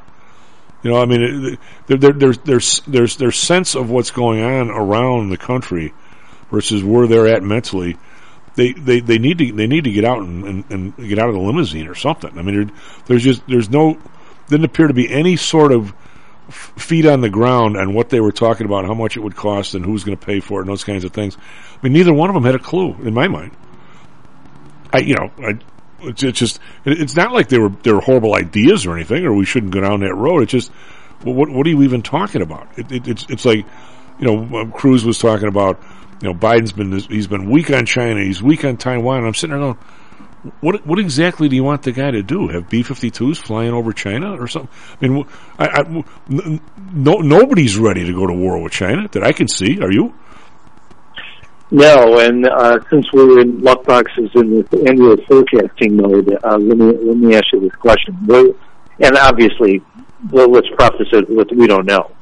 But what do you think uh, Putin's objective is with the uh, troop buildup at the Ukraine border? he he senses that he can go in there if he wants, and nobody's gonna no no nobody is going to stop him, and he he feels aggrieved. You could actually, Lou, I don't know if you listened to Lou last week because we had a whole show on it when he was on. He feels aggrieved, and I don't I don't care what, what Putin feels. I don't like the man at all, but he feels aggrieved that the West, somewhere in, in, in Lou Lou talked about the treaty that these that these buffer countries between Europe and Russia that when when the Soviet Union broke up, that we would leave we the West would leave the buffer countries alone. And Lou says in their mind, again, they're just looking for provocation. Maybe in their mind, we couldn't wait to try and recruit Ukraine for NATO, or or Lithuania or Latvia or places like that. And the Russians are, they feel that we broke, we or somebody, in spirit anyway, broke their idea of the spirit or whatever the hell was signed. And the only way to get it back is to take it over. And by the way, we're not going to go to war with Russia over Ukraine. And that's kind of where we're at. And, uh, I mean, that's, that was Lou's opinion. And when, and I can argue with Lou about politics a lot, but when it comes to stuff like that, the guy's pretty bright. And, uh, Mhm. and so, I mean, I mean, our, I mean, as much as we have a Lithuanian population, if the Russian troops rolled into Lithuania, is NATO really planning on having a ground war with Russia? I don't know. I doubt it. No. Now, now, and Russia is now down to uh, one of our listeners just sent one in after that show. Russia's down to what, like eight percent of the world's economy. They see themselves as as falling away to being a, a non a non entity, and and Putin wants Ukraine and Belarus and a couple of those places back. He feels that they were theirs and they should be theirs, just like China feels about Yeah. Taiwan. And I mean, that's I'm, I'm, this is what I'm reporting from what Lou was saying and from what I've been reading. I don't as to, but I mean, for somebody to criticize policy, I mean, what exact what's what's your policy?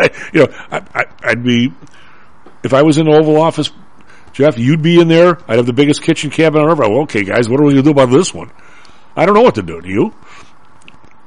No, uh, you know, I, at, at this point, uh, I at this point it's fait accompli. I mean, he's, I can't imagine any scenario where he doesn't go in. Um, you know, and that we and that we don't, uh, you know, uh, aside from economic sanctions, we're not going to have any response to it either. Well, are we going to? We have allegedly uh, military hardware and equipment from uh, Afghanistan. are we going to lend lease it to the Ukrainian people so they can put up a fight? Are we going to? Are we going to? Yeah. I mean, when, when, what are we going to do? Are we going to? We going to make? Yeah. We going to make this into some yeah, huge we, war? we will do that as just kind of uh, for the optics uh, of, of of having a role, but we won't uh, allocate any any personnel. Well, then we're going to start talking about advisors, and what about Germany? Is that is that too close for them? Are they going to say, "The hell with this"? And then now we're talking about the, the gas pipeline. I mean, how many how many different things are, are we uh, are we doing? We're going to head off the break here, but SP futures up eleven, NASDAQ futures up seventy two. Be right back, Stocks and Jocks.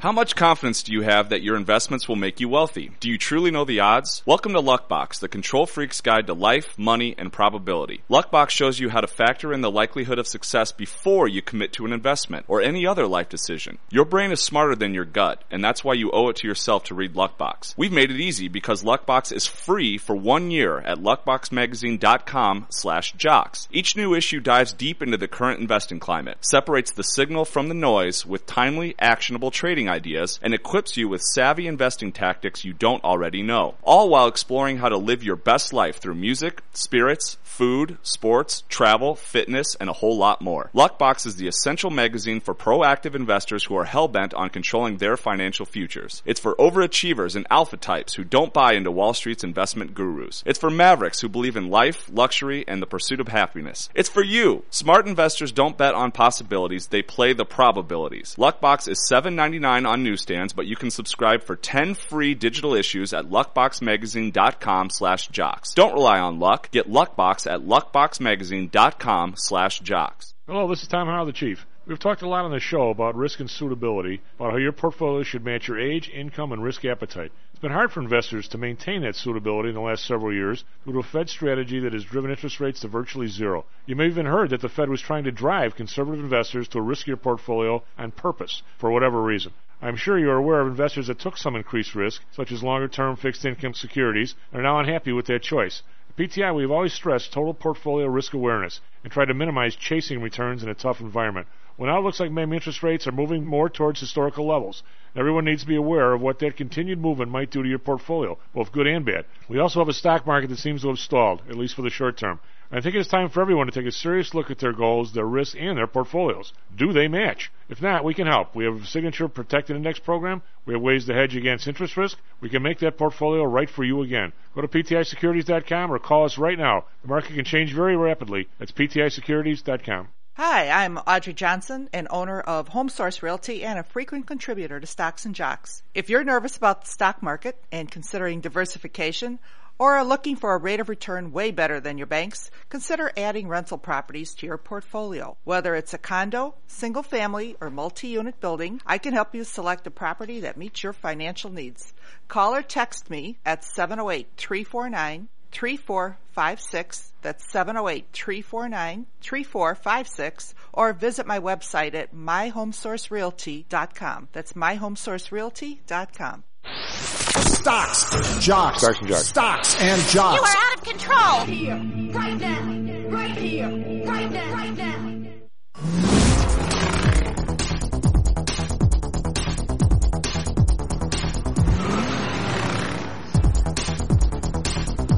Hello and welcome back to Stocks and Jocks. I'm Tom Howell. Mr. Matt Weber with his uh, new subject over there, LEN. LEN, this is the first I've ever heard anybody training and actually say something the first day. You must be doing well. Uh, well, that's a good news. SP futures up 13, NASDAQ futures up 77. Um, where are we here? Dow futures up 80. Over in Europe, we've got uh, DAX up 117.4%. FTSE down a buck, Chuck. That's uh, unchanged. Around up 38.5%, so subdued. Not as not as wildly up as we were yesterday, at least so far. Nikkei the over in uh, Asia, everybody's up. Uh, Nikkei up 392, 1.4%. Shanghai up 14.4%. Hang Seng up 56.2%. I have to look tomorrow. I, I don't know if Hang Seng was even up on the year. I'll take a look on that for that tomorrow for everybody. Uh, bonds unchanged at 1.47 10 year rate. The bund um, actually unchanged today, but they're minus 0.23. We were minus 0.38 a couple of weeks ago, so we're making a little bit of a move towards zero again. Uh, we'll see if it makes it this time. Uh, Japan, positive 0.07. Oil, up a dollar five, seventy-six fifty-six. That's up 1.3%. Brent up 89 cents, 79.49. Natural gas down 4 cents, hanging in above 4 bucks. 401. RBOB up 2 cents, 225. We got gold up $11.10, 18.19. Silver up 37 cents, 23.36. Who knows? Get an advance in gold here at the end of the year. Uh, copper unchanged at 447. And we've got the, uh, Bitcoin, meaning Bit- Bitcoin in the crypto section, uh, down 1900 bucks to 49,200, so under 50,000 again. It's been flopping back and forth across this 50,000 for quite a while now. Uh, I don't know who's doing traffic weather sports, but we need some traffic weather sports. Yeah, I'm still doing that. Uh, 39 minutes past the hour. Good morning once again to everyone out there. Looks like Uh, we're off to a great start here on a Tuesday morning, holiday week. Obviously, light traffic volumes. Uh, the couple of earlier crashes we had last hour are all clear, so that's good news. Looks like only one crash in the area, and it's out in the western suburbs. Uh, there's an accident, Butterfield Road, which is Route 56 at Winfield Road and that's uh, out in the Wheaton area. But everything else is all quiet out there. Weather today, we'll have a rain snow mix today. Our first uh, discernible snowfall in uh, of, of the season. One to three inches of accumulation expected, but we'll have temperatures above freezing for a lot of the afternoon. So it could be a slushy, wet uh, mix with a high of 38. Right now, it's overcast and 35 degrees downtown. For our Phoenix listeners, uh, rain in the forecast today with a high of 54. Right now it's cloudy and 46. In sports, the Bulls uh, blow, blew out the Hawks last night down in Atlanta 130 to 118. Suns lost on a buzzer beater to the Grizzlies 114-113. Monday Night Football, it was the Dolphins blowing out the Saints in New Orleans 20 to 3. Chief. Maybe we still have to dig out if we can the world's greatest line in the history of, of Stacks and Jack sports when when Angelica said something to the effect of Bulls lose to Pistons why does anybody care? All they do is lose, and what's a Piston anyway? That's pretty good. I'm like, it's not a Piston, it's a piston. It goes into a car. Why would anybody name a basketball team after something goes into a car? Actually, you, you just don't get it. It's Detroit. Well, over the years, we have had uh, interns and or uh, associate producers that uh, don't know anything or care about sports at all, which is totally fine. I get that not everyone likes sports. Nothing wrong with that. Girl Maddie wasn't too big on sports either. But it is funny when you tell them, you know, uh, basically, uh, yeah, we do these uh, these weather and, and, and sports reports uh, twice twice a show, you know, just to give an update on the scores. So just pull the Chicago sports from last night and, and the Phoenix scores, you know, which during the summer, that would be the Cubs and White Sox and, and the Arizona Diamondbacks. And the fact that their eyes gloss over, like, I don't even know what the hell you're talking about. That just is amazing to me. Like, I can't even, I, I'm, it's so in, ingrained in, in my being that I can't understand how people don't know that, well, in the summer it's baseball and here's the teams and in the fall it's, you know, football. In the winter, it's basketball and hockey, and and and I know all the teams in every town. I know the leagues, and and a lot of people just don't know or care about that stuff. And I guess that's that's the, fine. the idea of somebody pulling up the Tribune when people actually used to get the paper and that going to the sports section first, I can't even imagine. No, I that. can't either. And uh, you know, I'm not an expert in in a lot of stuff, obviously, but I'd like to think I I could you know sort of talk at a high level about pretty much anything. And there's a lot of people that just aren't like that. No, you know the the people, the the, the names and stuff have, have passed me by. I mean, it, Well, yeah, I don't expect anyone to know the seventh guy on the roster of the uh, you know Pittsburgh Penguins. I mean, I don't know that, but you know, to know that uh, it's hockey season and to know that Arizona has a team, uh, you know, I, I just expect people to know that, but a lot of people don't. Well, it's a it's a big part of the of the GDP in a lot of towns. I mean, Chicago. If the Bears didn't play, well, I would say when Chicago was was thriving, if the Bears didn't play, I you know, I guess it wouldn't make all that much. Well, you know, it probably would. Certainly on a Sunday, it's been a it's been a thriving reason for people to go out and for over a hundred years. Yeah, for a hundred years for the Bears. The Bears are since 1920. The Cubs since what 1876. Yeah, yeah. I mean, and Wrigley right there at Clark and Addison since 1914. I mean, it's I, I would I would assume it's pretty ingrained in a lot of people, but uh, I guess not everyone. Oh, it's yeah, it's a it's a it's a thing to go and do. I, mean, I think they're they're, they're they're even though you still get people going, they're they're they're ruining the the show. I mean, by by the length and things like that in, in baseball. I mean, I go into this a lot, but I mean, the the the, the worst was the World Series when they they start, they started talking about the, these Houston fans are like really into it, and they pan the, the crowd in about the seventh inning, and like five to ten people were asleep. it, was it was one of those innings where it was like the fourth pitching change, they had nothing else to do, so they start panning the crowd, and everybody's sitting there bored to death. I mean, it was. I mean, you're like, Yeah. what am I doing here? We've talked about this with Jeff before, but uh, but Sure. yeah, baseball Yeah. is in a world of hurt, um, and I love baseball, but there's it's it's just not growing at all. Um, in fact, it's declining, and they have to make some significant changes. Otherwise, it's going to be a niche sport like boxing, and there's going to be you know hardly anyone that follows it. Well, I mean, I went to uh, my buddy Greg invited me to three Saints games, not last year, obviously, the year before, the year before, and you know, I, I'm not, you know, I'm not 90 or anything like that, But realistically, I mean, I get up at a reasonable hour to do the show. I care about doing the show. I want. I'm picking Maddie up or doing something. I can't be down at at, at, at Sox Park at seven at ten o'clock and it's the seventh inning. I mean, I mean, what am I doing down here? I'll get out of here at what eleven fifteen, and you know, and out to the parking lot, fight the traffic home, and I get home at midnight for a baseball game. Without even at least at least when I used to do that, I go to a bar afterward. When I had, at least I had a good time, right? yeah, it's not it's not enjoyable at that point. Um, you know, if if on a Tuesday night to go to a night game knowing that there's a good chance you're not going to get even out of the stadium until 10:30 if you stay at the whole if you stay the whole way and then and then like you said fight traffic and, and get back or or fight the train and get back uh, you know it's just why would you want to do that and so people don't um, but that said going on a sun a Saturday afternoon or uh, you know a, a, day game at Wrigley or something like that is still a great time have a, have some beers have some hot dogs sit in the sun watch a good uh, good product hopefully uh, that's that's still a great day. Oh, absolutely. So, Jeff, uh, for the well, well, yeah. let me just, and I know you're, you're right, Manny. We, we have spoken about this, but I, I, let me just ask you one quick question because I I know you're into this. If there was one change to be made to baseball that might make it more more marketable or, or embraceable by the younger demographic that it, it appears to be losing each year, what would that be? So to me, number one is I would do a pitch clock. So it's simple. It's they've they've fooled around with it in the minor leagues. It's the only thing that works. So every other sport, ha- right? Every mm-hmm. other sport has a clock. Football, you have to snap the ball within 40 seconds. Basketball, you have a 24 second shot clock. And it keeps the game moving. It keeps it interesting. And since baseball doesn't have a clock in any other way, uh, set it up 20 seconds, like Chief said back in the day. You know, Fergie Jenkins used to get the ball and, and toss it within 15, 20 seconds, and it kept the game moving. He was like 11 seconds. Right, and all of a yeah. sudden, so instead of a, a three or three and a half hour game, you have a two or two and a half hour game, and it aligns with a basketball or a football time length, and that makes a lot of sense. That's number one. Mm-hmm. That's easy. There's no reason why they're not doing that. Uh, that could be done tomorrow, and, and you would shorten your game by an hour. Done. That's it. Uh, and, and that would keep people's interest. Secondly, the reason why the NBA does so well globally, better than any other sport, and the reason why the NFL does well in the U.S.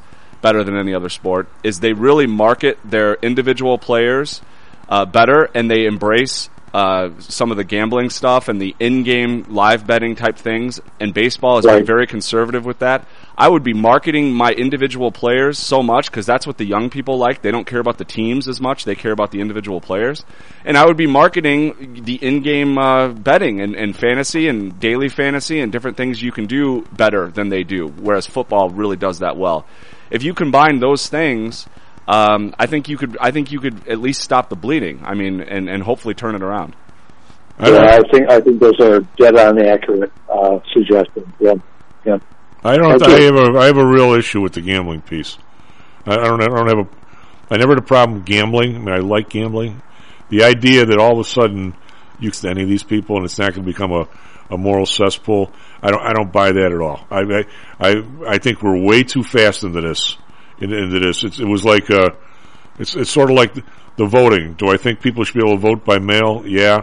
Do I think it should all happen in one year without any any what they need to do is uh, they have really bad blackout rules in their TV, and it doesn't affect us here in Chicago because we have you know the Cubs and White Sox. But if you're a fan that lives in a market that maybe you moved away from your hometown, or maybe you live in a market that doesn't have a big league team, uh, but you, if you live within three or four hours of that city, you're bla- you're blacked out still, and you can't even pay up. Like if you live two hours outside of Chicago and you're a White Sox fan, you're still in the blackout rules, and you might not get the local channel, and so and, and you might buy MLB package and still be blacked out, and you can't even get the games. And they have really bad rules on. How is it? How does that work? Explain it. I know you're right. That they need to. How bad is it? I don't know all the details. I've heard a lot of people complain for example, if you live in a in a state like Nebraska or Iowa or you know South Dakota or something like that, so you're in a state that that doesn't have a big league team, but you're within driving distance of Chicago, Minneapolis, Kansas City, St. Louis, um, you know Milwaukee, whatever. Uh, you're blacked out from those teams because you're still part of their market. So they they if you buy the MLB uh, the package or whatever uh, you're blacked out from those. Th- those are considered local games, and they black out the local games. Well, you might not get that channel uh, in your market because you don't actually live in St. Louis. So you're you can pay up for the MLB package and still not get Oh, the team wait. Let me- that you're trying to get. Let me get this straight. If I live in Peoria and it's closer to Chicago than St. Louis, and I'm a Cardinals fan, I can't get the Cardinals on my Major League Baseball package. That's insanity. Exactly. So, and I and I don't know if the Peoria example is, is is exactly dead on, but that's the idea. Yeah. So you they have it sort of mapped out, right? In these in this crazy sort of mapping, like it's almost like a political map, right? And th- basically, they say the the higher percentage of people that live in this area cheer for this team. So you can. That's your local team.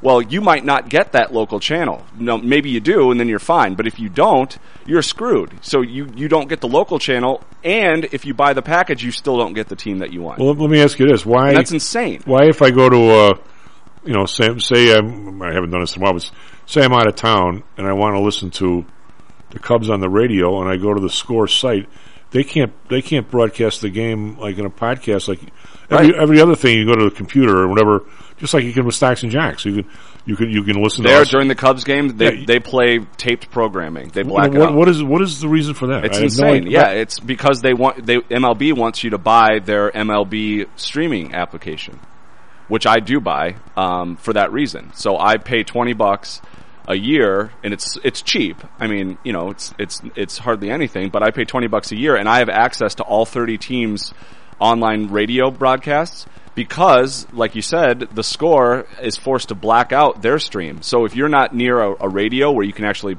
put it on 670. Like, let's say I, when I, uh, the reason I would get it is because I would be at work and the Cubs would play, you know, 40 or 50 day games, right? Yeah. So I would, um, you couldn't stream it, and I didn't, I, I- you know, I didn't have access to a radio, and you couldn't get a signal anyway in a high rise building half the time. So I would pay the 20 bucks a year, and I would, I was able to stream the Cubs game. You sure they're not doing it because uh, That's why they do it. You sure they're not doing it because if it's on Fox or ESPN, I don't want to listen to A Rod. I want to listen to Pat Hughes. I can't listen. Well, that I mean that's part of it, but that's the the real reason is they uh, yeah they black it out so you buy that streaming No, no. package. Uh, but how, who gets to do that? Is that, is that a Major League Baseball? Major League Baseball, yeah. It's it's all it's all run at the, the Major League Baseball rule, and that's that's the stuff I'm talking about.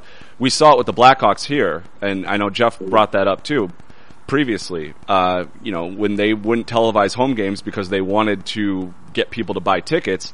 I could see where that might work in a short-term scenario for like one game, but over the course of time, you're just all you're doing is not exposing your product to your. well, the. Bears used to be like the Bears used to be like right. that. And so there was a generation of fans, and myself included, that just didn't know or care about the Blackhawks at all because they were never on TV. And then all of a sudden they go they go on TV and they become good, and all of a sudden it's like, wow, this is fun. I didn't realize the Blackhawks was a thing. Well, the Bears were on TV. Your, your old man had to take you to the bar to watch it in black and white from South Bend. yeah, it's crazy. God, those anyway. were the. I mean, I. But you wonder, would would you guys suppose Scotty beat me in the Oval Office tomorrow, and the fourth thing on my agenda was to get rid of Major League Baseball's uh, antitrust thing and football right behind him? Would you guys be against me? I couldn't care less about that. Well, they, they wouldn't be able to make rules like that. They didn't have an antitrust exemption. They couldn't make rules on on who accesses their product. Um, they would. It would be harder for them to. Why couldn't they? Be harder for them to block out. Well, because if you're an anti, antitrust, anybody could sign that contract. I mean, you there wouldn't be. In other words, if, if the Cubs wanted to restrict it, I suppose they could, but I don't because it would be their product. But baseball say no, you you can't broadcast in, in St. Louis. That's they can do that because they can. Oh, I see what you're saying. So you leave it up to the teams. Yeah. Okay. Yeah. Fine with me. Um, just it's strange, but yeah, you're right though. They, I mean, this this, this lockout because actually I was talking to my, one of my clients who happens to be a former baseball player, and uh, is, is this all about power for the owners? I mean, it, if, if they just made everybody a free agent, they'd actually save themselves a bunch of money. But what would that do for their ego? Right. Kevin writes in, and this is a perfect example. He gets NBC Sports Chicago, which is the local channel that carries Sox, Bulls, and Blackhawks. Uh, and he has Marquee, and, but he lives in, in, in South Bend, so his cable package is based in South Bend, and they pick up the Chicago channels. But many other people in Southwest Southwest Michigan towns don't get Chicago sports channels, even though they're closer to the city than he is, and that's what I'm talking Right. about. And then, but so they would still be blacked out in in most cases from the MLB package, So if they're a Sox fan and they buy MLB package, they might still not get the White Sox, and then they don't get it on their local cable channel either, and yet they're within an hour from the city. It's it, the whole thing is crazy, and so you're just limiting your product from people that want it. Well, somewhere, I'm sure there's a there's a map on somebody's wall. Somewhere, I think it's probably South Bend, maybe a little south of there, that the Colts are now your your local team. And if you go a little east, I think it's Detroit. Right, and you're an hour from Chicago. Well, you're you're not that far from Indianapolis either. If you go a little south of South Bend, Yeah, I'm saying there's there's a line there where the other guys become your local team. Yeah, that your local station, I think, is going to. I got to believe uh, if you're south of there at all, but South at least Bend- football, if you pick up, if you buy the package, you get everything. Oh, you do? Okay. Yeah. Uh, that's my understanding. Whereas baseball, they're they're really strict on that, and I think it's hurting their product. Okay, does every cable sell all this stuff? Now, I, I know Nick at the Tripoli gets the Northeast package, but he has DirecTV. Now, would RCN or Comcast sell that or no? Probably. I'm not so sure they do. Do they? Sell what? The the, the Northeast package. Uh, I don't know. I don't, I don't think all the cable channels have all that stuff. I don't know if you could if it's on satellite. I, I mean, if if you're wired cable, can you even do that? I don't know. Well, he's got some of his TVs are on the local and some are on the satellite. That's why if you watch, sometimes if you watch the same game, one's about a half a second ahead of the other one, drives your eyes bonkers. Have you ever noticed? I can't believe you didn't notice that. I've, I've definitely noticed that. Yeah, he's got, that's because he's got two feeds. One is the, I think the local cable, and one are on one of the TVs. So even when the dish goes out, he's got something. But but there's stuff like whenever you get the Boston feed, it's or like the Bruins feed. It's always the Bruins announcers. And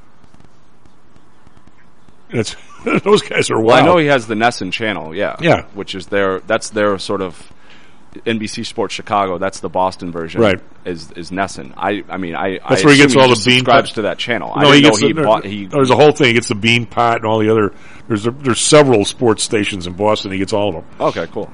Be like somebody uh, getting all the marquee and everything else from here. If, if you're in New York, if you're a Cubs bar or something or a Sox bar, it's you know, it's interesting. Um, but yeah, I mean, I think that sports are a real big deal. But uh, so Jeff, what the new year? Well, well, so to answer your question, though, I would vote for your legislation uh, if you became beamed up into the White House, as long as you agree to rename Lakeshore Drive to Jeff Joseph and the Baptiste Point du Sable Lakeshore Drive. Um, So that- that- but we could find something. Uh, we could find something. Uh, maybe we put Meigs Field back into an airport and make it, uh, you know, Jeff Joseph Field or something. Uh, other answer to your question was a minute ago is the Hang Seng is actually down for the first time in years, down 15%. Yeah. And it, it is at a 20% low relative to all other countries.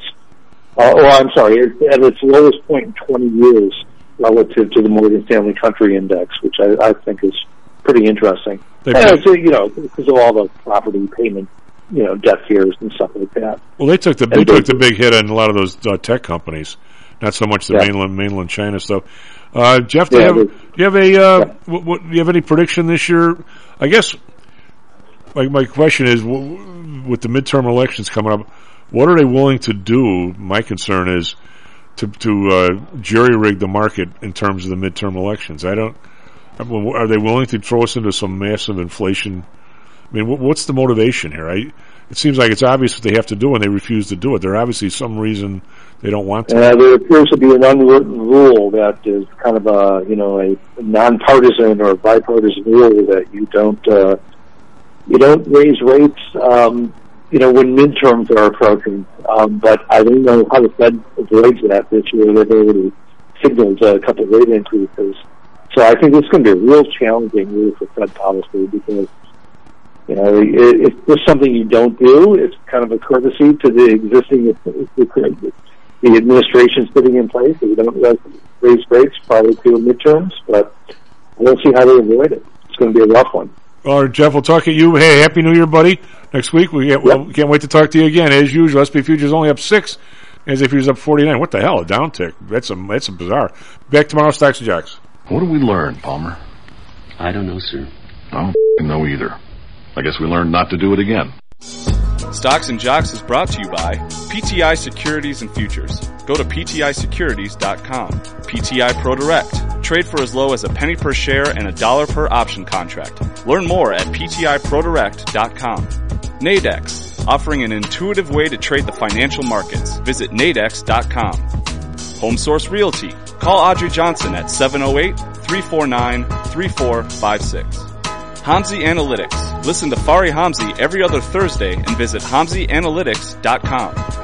ChiroMed. Back or neck pain? Schedule a complimentary consultation by calling 708-403-2727. DAX Research. Tune in for David Andelman's technical analysis on Mondays and Thursdays and call 1-800-821-4968.